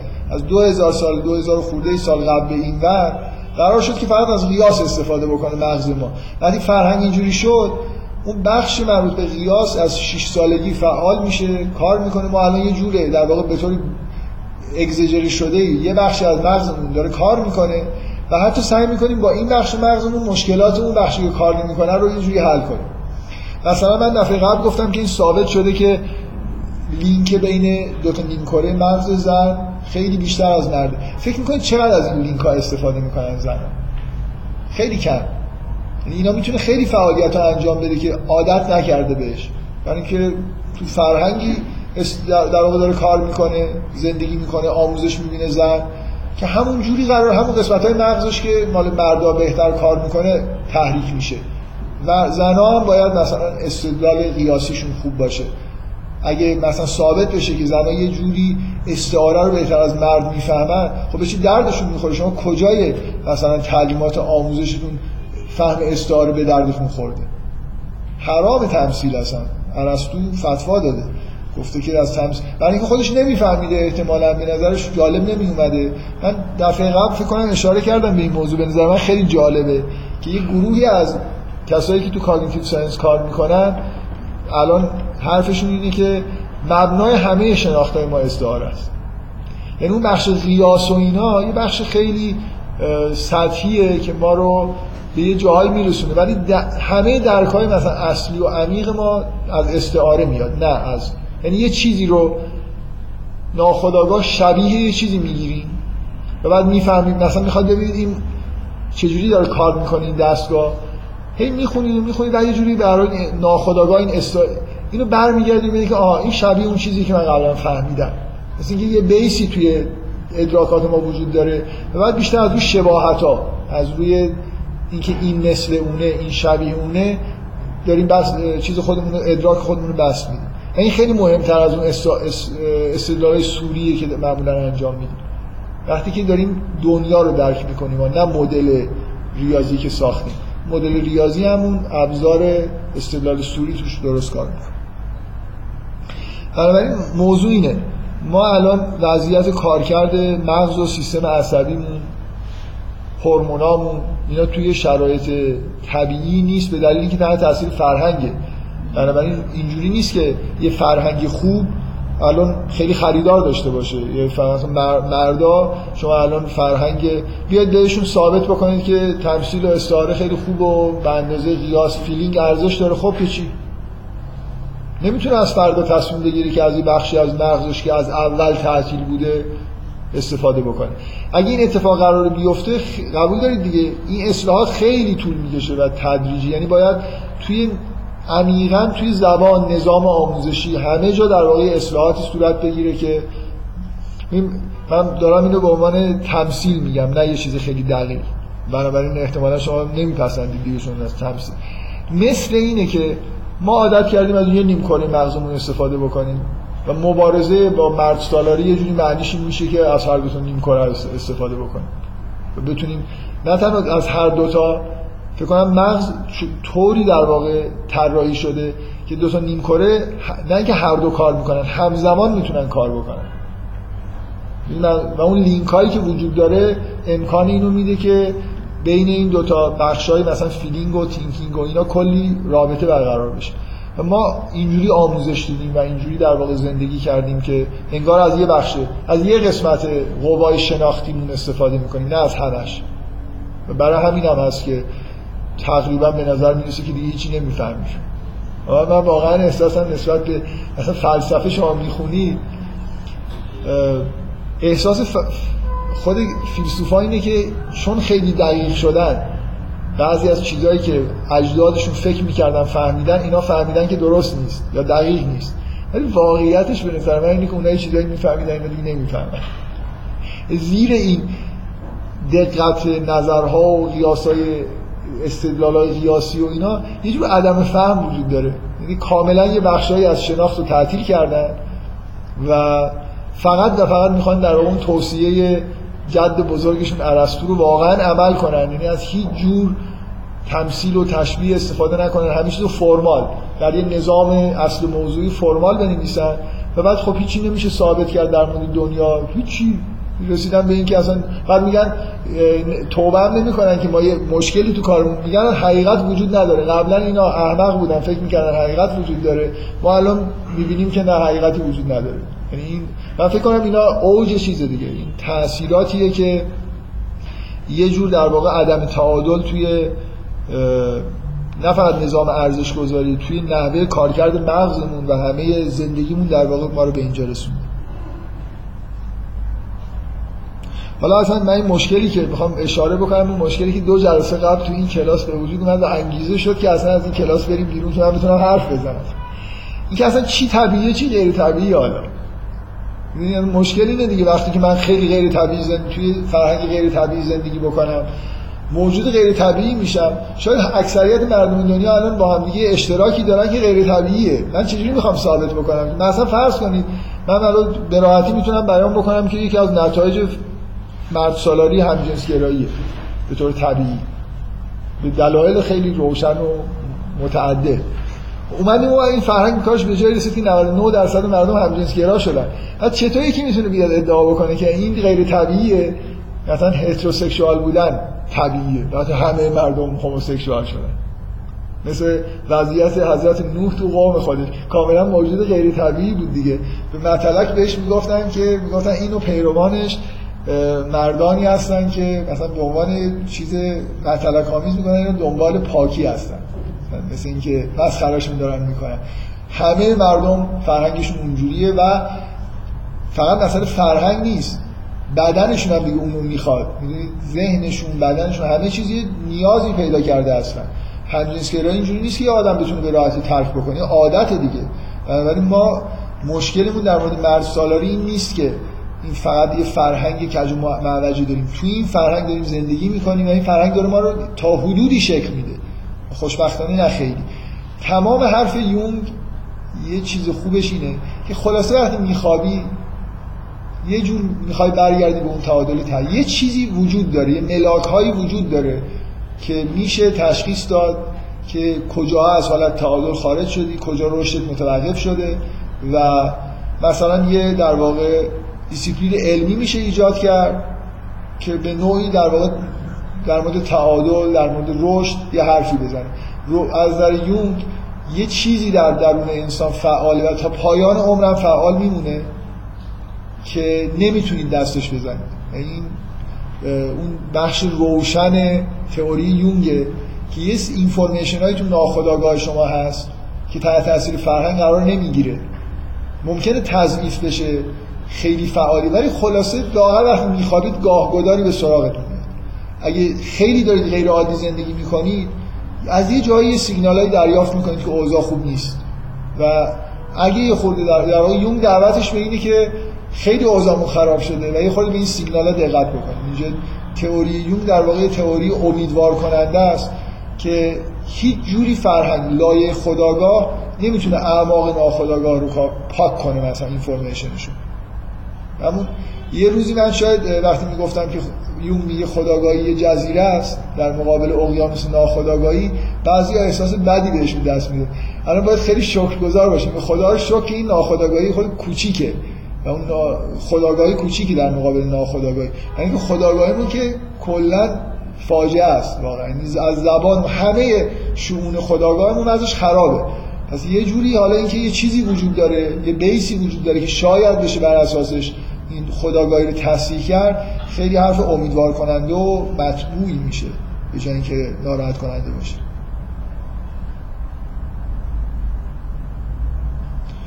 شما من این مثالی از این مثال خیلی سطحی. شما به وضع هنر تو دنیا نگاه کنید. من فکر کنم میشه یه خطی ترسیم کرد. اگه یه فرمالیسم متر درست کنیم برای آثار هنری یعنی میزان توجه هنرمند به اون بخش سوری و فرمال کارش با نسبت به محتواش. من یه احساسی احساس عمیقی دارم. بعد می‌خوام اینو توی یه قالبی هنری بریزم و عرضه بکنم دیگه. هنر اینه مثلا. من فکر می‌کنم اگه یه متری درست بکنیم که این فرمالیسم رو و حجم اون بخش فرمال رو نسبت به محتواش بسنجیم یه چیز یه خط مستقیم سعودی بشه خوبه درجه دو هم بشه خوبه. فکر کنم نمایی رشد فرد الان اصلا هنر از قرن بیستم تا الان اصلا مسخره می‌کنن یه آدمی که دنبال اینه که یه احساسی رو بخواد بیان بکنه. هنرمند کسیه که اون بخش فرمالش خوب در اومده باشه. یعنی شیوه های بیانی جدیدی رو مثلا آزموده باشه. حالا چی بیان کرده خیلی مهم نیست. این مثل این میمونه. اینجا حالا شاید این قیاس روشن بکنه که موضوع چیه. شما یه خطات براش بیشتر مهمه که چی نوشته یعنی چجوری اجرا کرده اینو. ممکنه یه فوش خیلی زشت رو یه نفر به زیبایی اجرا بکنه. فکر کنم خطاتا خوششون میاد دیگه. تا شما یه شعر حافظ یه نفر خرچنگ قولباغه بنویسه. هنر حتی تو سینما اینجوری مثلا آقای تارانتینو که دیروز از اینجا یه فیلمی ازش پخش شده دیروز پخش شده درسته؟ سگ های Reservoir Dogs چی می‌خواد بگه تو فیلم Reservoir Dogs خیلی فیلم از اصلا تارانتینو استاد فرم واقعا فرم سینمای پست مدرن نمی‌دونم چند نفر Pulp Fiction رو دیدن. فوق العاده است. پیچیدگی مثلا روایت عقب جلو انداختن زمانا فوق العاده است. ولی محتواش چیه؟ رزرویر داگز مثلا محتواش این فیلم بی محتوایی نیست. من خوشم میاد از این فیلم حقیقتش. ولی مثلا یه خشونت وحشتناکی توی فیلم هست. یه جاهایش واقعا توی اون فیلم پال فیکشنش هم همینجور. نوع قتل ها و جنایت هایی که با خونسردی کامل و با شوخی انجام میشه تو اون فیلم ها و خیلی جالبه. اینکه چه تأثیری اینا می‌ذارن روی هیچ کس این فیلم Pulp Fiction نخل طلای جشنواره کن برده. مثلا بالاترین جایزه هنری دنیای سینما رو گرفت. فکر نمی کنم کسی که داره جایزه میده اصلا به این فکر می‌کنه که تاثیر این فیلم روی مردم چیه. چه احساسی توش وجود داره. چه فرهنگی داره ایجاد می‌کنه. این محتوا اصلا جزء کار داور نیست که در مورد خوب و بد بودن محتوا خیلی قضاوت بکنه. مهم اینه که پر از نوآوری فیلم. تمام هنر رفته به این سمت دیگه.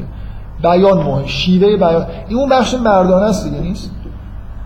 بخش مردانه است که من مهم نیست که من چه چیزی تو وجودم گرفتم چه چیزی وارد وجودم شده که می‌خوام بیان. الهامات و هنری و اینا یه چیز دموده است. مهم اینه که من بتونم اینا رو توی زر... مثل ما یه ظرفای بسیار زیبایی الان می‌سازیم که توش آب و هیچی نیست. خالی هن. ولی به عنوان مثلا یه آدم ظرف ساز خب ظرفا خیلی ارزش دارن دیگه. چقدر لیوان جا هیچ آبی برای خوردن نیست ولی همینجور دارین لیوان تولید می‌کنه اگه یه روزی آب باشه با این لیوان میشه این آبا رو خورد ولی آب خبری نیست. شما در تم این چیزی که مثال زدم که تاثیر واضح مرد سالاریه که هنر به این وضع افتاده خب از اون طرف حالا نگاه کنید. شما می‌تونید مسئله رو اصلاح بکنید. و فکر کنم مردم الان آموزش می‌بینن که از فرم لذت ببرن. اینجوری نیست چیزی بهشون تحمیل نمیشه. یعنی من, من خودم شخصا با توجه که همه هنر کمش اینجوری شده فکر کنم بیشتر از فرم لذت می‌برم تا از محتوا. همه حرفا هم دارم می‌زنم ولی اعتراف دارم می‌کنم که همون Pulp Fiction رو میشینم می‌بینم. هم این فیلم خیلی خوشم میاد از Reservoir Dogs اجرای فوق العاده ای داره. حالا چی می‌خواد بگه؟ خب حالا اگه چیزی بهتری می‌گفت بهتر ولی فعلا همینش خیلی خوبه. بازی های درخشان دیالوگ های فوق العاده فیلم برداری خوب همه چیزش عالی.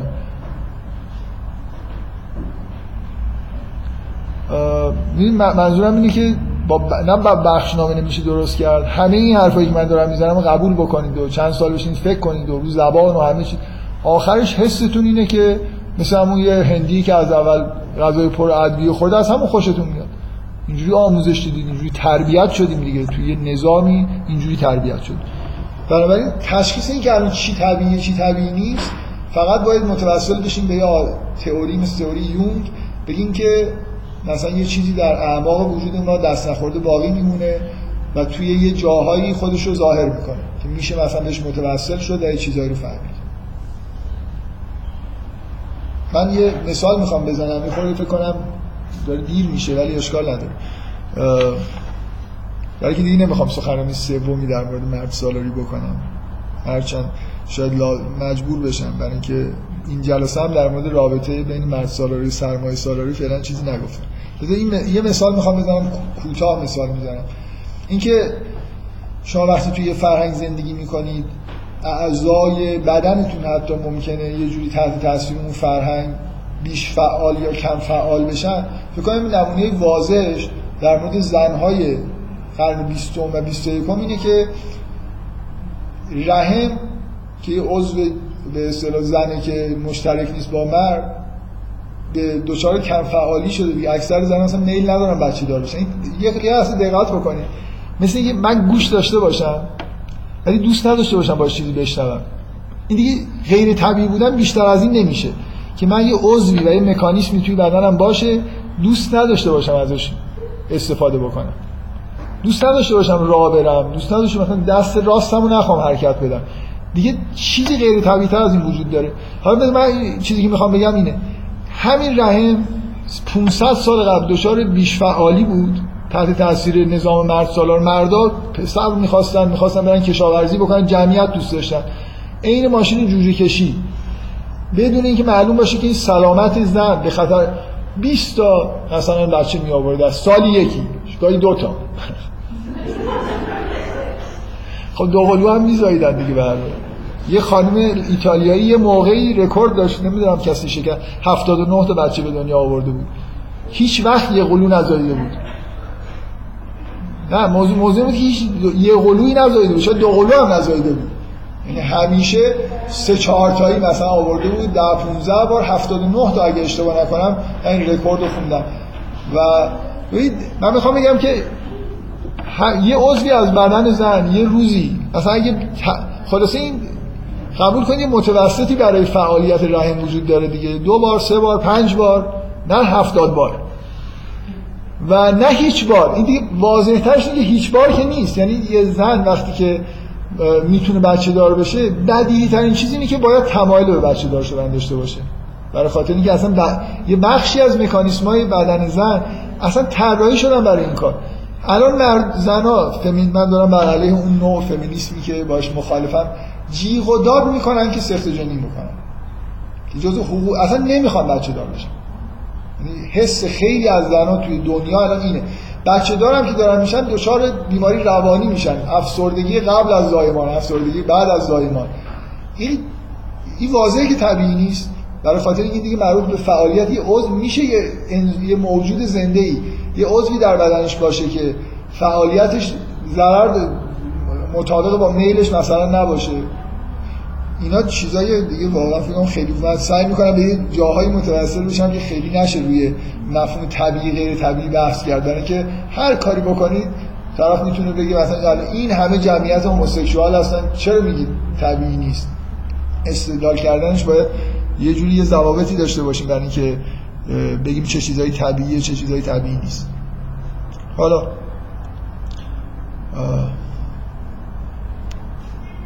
بذار من اینو یه جوری به سرمایه سالاری رفت بدم. همه واضحه که جمعیت لازم نیست به سرمایه سالاری برمیگرده دیگه. ماشین درست کردیم تولید انبوه ماشین داره انجام میده دیگه. مردا پسر لازم ندارن دخترم لازم ندارن. دیگه خودشون هم همین دارن کار می‌کنن زنم داره برای خودش کار می‌کنه اکثر کارا ماشین انجام میده. جمعیت می‌خوان کار کنه برای اون حس اون ماشین لوله کشی دیگه لازم نیست. یا مثلا یه مرد 6 تا زن بگیره 10 تا زن بگیره که هر کدومشون 20 تا بچه بیارن که مثلا خانوادهش بزرگ بشه. توی چیز نظام قبیله اینجوری بود دیگه. این بزرگ شدن خانواده حیثیت مردم بود بالا. جزء رؤسای قبیله می‌شد. برای اینکه و اگه دعوا می‌شد این مثلا صد و خورده ای دعوا نتیجه داشت که می‌تونستن بیان کمکش کلا نظام اجتماعی ما نظام کار تحت تاثیر انقلاب صنعتی از این وضعیت در اومد. بنابراین مردا دیگه اون نیاز مبرم به اینکه خانواده پرجمعیتی داشته باشن ندارن. ظرف مدت خیلی کوتاهی زنها به این نتیجه رسیدن که اصلا بچه نیارن مثلا بهتره یه جورایی. اصلا مردا خانواده زیاد تشکیل نمیدن الان. و از اون طرف زنایی که همیشه میل به تشکیل خانواده داشتن من دلایل طبیعی می‌تونم بیارم که میل به تشکیل خانواده تو زن چرا به وضوح بیشتر از مرد بوده و هست الان به نظر میاد زنام یه جورایی قانع شدن و حسشون اینه که خیلی لازم نیست خانواده تشکیل بدن. و مردا همیشه اینطوری بوده که رابطه های جنسی موقت رو ترجیح می‌دادن زنان نمی‌دادن ولی الان رابطه های جنسی موقت برقرار میشه دیگه. حالا اگه بیماری ایدز نبود فکر می‌کنم الان به وضع بدتر یعنی آمار فقط اینه که از دهه 80 طول به اصطلاح partnership یه خورده میانگینش بالا رفته و میگن تاثیر ترس از بیماری ایدز. وگرنه تو دهه 60 و 70 دیگه به مینیمم ممکن رسیده بود. یعنی اصلا تقریبا هیچ partnership به معنی که الان امروز داریم هم تشکیل نمیشه. همینجوری روابط random ی بین مرد و زن برقرار میشه. اینکه یه چه ارتباطی بین این نوع و اینکه یه چیز لینک واضح به سرمایه سالاری داره دیگه. نظام اقتصادی احتیاج به تشکیل خانواده رو برای مردا در واقع برطرف کرده و اون نوع نظام قبیله‌ای و نمی‌دونم خانوادگی و اینا کاملا از بین رفته. دولتی داریم که در واقع پدر همه است در همه جای دنیا. اون نقش اون رئیس قبیله رو در واقع یه نظام سیاسی داره برامون انجام میده و همه ما هم در واقع جزو قبیله همون دولت هستیم. حالا می‌خوایم خانوادهمون صد نفر باشه یه نفر باشه. پلیس از امنیت ما داره حمایت می‌کنه. نه مثلا فرزندان. یه نکته دیگه اینه که یه, یه چیزی توی این دنیا به طور نامحسوس تغییر کرده. اونم شاید بتونم اینجوری بیانش بکنم. اون سن ایدئال زندگی کردن توی دنیا.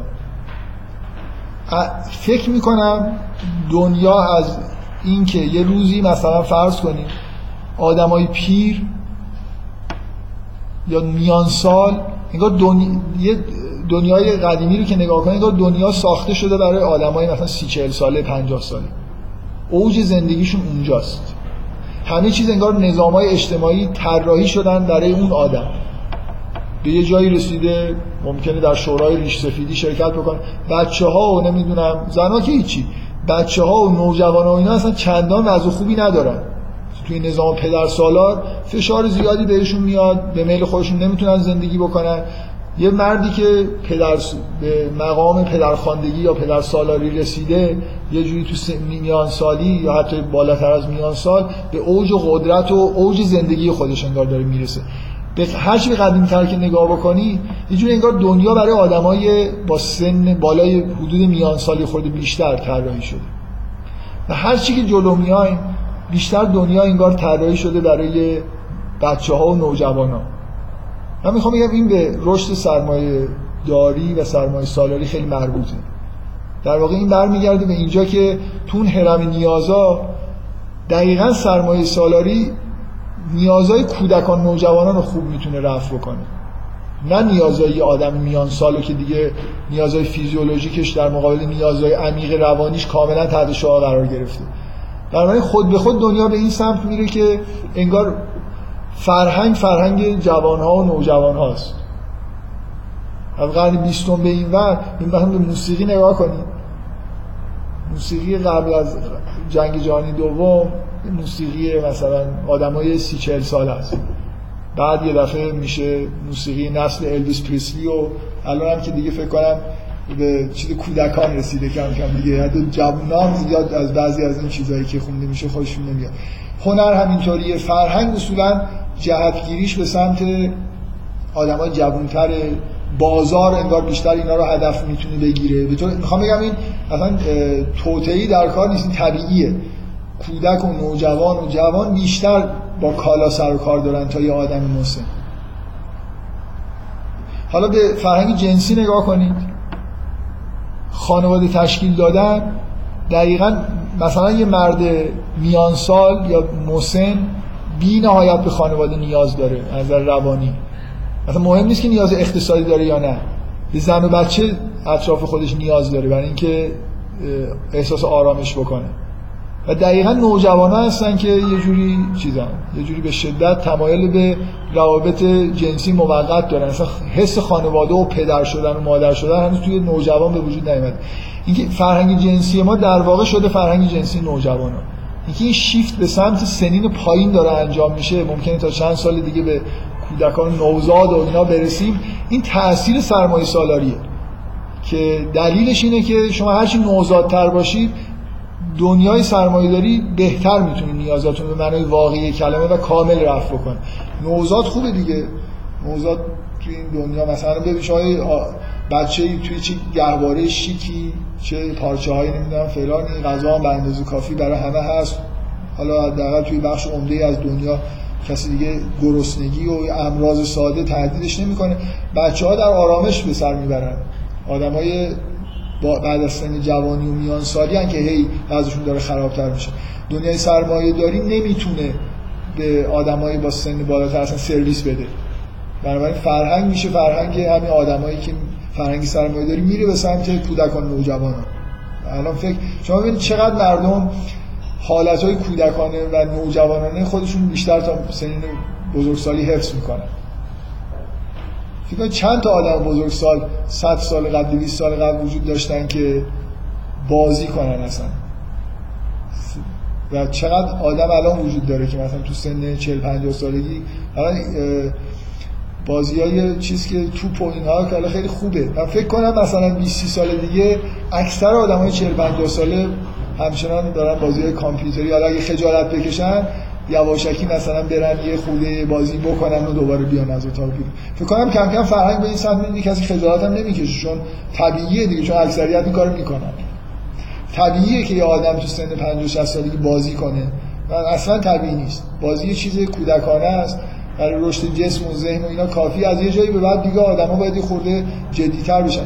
چقدر آدم آدمای قدیمی نسبت به آدمای جدید جدیترن؟ تو سنین میان سال به بعد واقعا آدم جدی بودن دیگه. خیلی شوخی نداشتن. اکثرا یه دلیل جدی بودنشون بود که گرفتار معیشت خودشون بودن. شما همین الان این گرسنه باشید که بازی نمی‌کنید. میرید سراغ اینکه مثلا خودتون و زن و بچه‌تون شکمشون رو سیر کنید. دنیای جدیتری داشتیم و الان دنیا به سمت در واقع دنیایی که پر از شوخی و سرگر اصلا این کلارک آرتور کلارک این کسی که science fiction خیلی آدم مهمی بود توی science fiction. من شنیدم که تو دهه 60 یا 50 این اظهار نظر رو کرد که در 40 50 سال آینده ما به سمت یه اقتصادی میریم که بخش عمدهش صنعت entertainment سرگرمی سازیه و میگن تو اون موقع خیلی عکس یه چیزی نشون دادن. چقدر دیگه اگزجره داریم می‌کنیم اگه میشه؟ مثلا این همه ما اصلا موشک داریم درست می‌کنیم صنایع غذایی و واقعا به اینجا رسیدیم. یعنی الان یکی از بزرگترین حجم پولی که تو دنیا جابجا جا میشه مربوط به تفریحاته. فوتبالیستا رو ببینیم درآمدشون چقدر شده. نمی‌دونم هنرپیشه ها من یه بار شنیدم که این خانم نیکول کیدمن 50 میلیون دلار گرفته که یه سخنرانی نیم ساعته تو افتتاحیه یه دونه جایی تو استرالیا فکر کنم انجام بده اگه اشتباه نکنم. بازی فیلم نیست. اصلا کی می‌تونستی تصور بکنه که همچین اتفاقی تو دنیا بیفته؟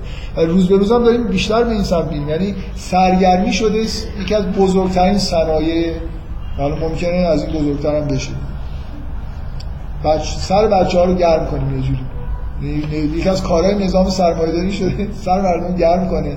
وقتی خونه میرن وضع فکر از روانی همه مردم در فشار سنگینی دارن زندگی می‌کنن. به شدت احتیاج به سرگرمی سازی وجود داره. به اضافه اینکه نشوندن مردم پای تلویزیون خیلی برای هر نظامی مهمه. فرق می‌کنه چه جور نظامی باشه. اینکه تو خونه هر کسی یه نماینده ای از رئیس قبیله وجود داره که به هر حال اون موقعی که لازمه حرف میشه زد و تاثیر بذاره حالا بین دو تا نیمه فوتبال این برنامه اینکه دولت هر شده در همه جای دنیا این سرمایه گذاری رو می‌کنه. توی ایران فکر کنم تنها جایی که وسط فوتبال زیرنویس میاد. خیلی ایران یه کشور خیلی بامزه ای از این جهت که یه کاری نمی‌کنن. نمی همه جای دنیا دارن می‌کنن اینا نمی‌کنن. مثلا تبلیغات. منم تا سال 1367 68 نه توی تهران یه بیلبورد بود نه هیچی. هیچ تبلیغات تلویزیون تبلیغات پخش نمی‌کرد. پیام بازرگانی نداشتیم تو تلویزیون چون اینا از مظاهر داری. بعد وقتی اینجا شروع می‌کنن یه کاری رو واقعا به یه جایی من یادمه اون موقع خونده بودم که توی مثلا ایتالیا فیلمسازا اعتراض کردن. که این چه وضعشه که فیلم و تلویزیون داره پخش می‌کنه دو سه بار وسطش قطع می‌کنه آگهی پخش می‌کنه. و کلی جنجال شده بود که ما نمی‌ذاریم فیلممون مثلا توی همچین شرایطی پخش بشه. من واقعا وقتی اینو خوندم چقدر دیگه دنیا مثلا پست شده که وسط فیلم رو قطع می‌کنن تا الان گاهی این سریال های پرطرفدار یه رو 20 دقیقه چند بار. اصلا واقعا زیرنویس فوتبال هم فکر نکنم این جای دنیا زیرنویس داشته باشه. گاهی این توپه میره زیر اون نواری که داره رد میشه مثلا جای خیلی حساسش هم هست. من کنجکاوم ببینم جایی تو دنیا یا همچین پدیده وجود داره. فوتبال زنده است یا خب فوتبال رو قطع کنن پیام بازرگانی بخش کنن. بعید نیست باور کنید. مثلا قبل از پنالتی خیلی خیلی چیزه. خیلی مثلا ضربه آزاد که میشه دقیقه مثلا 10 میلیون تومن. قیمت فکر خیلی ارزون دارم میگم خیلی قیمت بالاتر از این حرف هست. ثانیه دقیقه گفتم ثانیه ای حساب می‌کنم.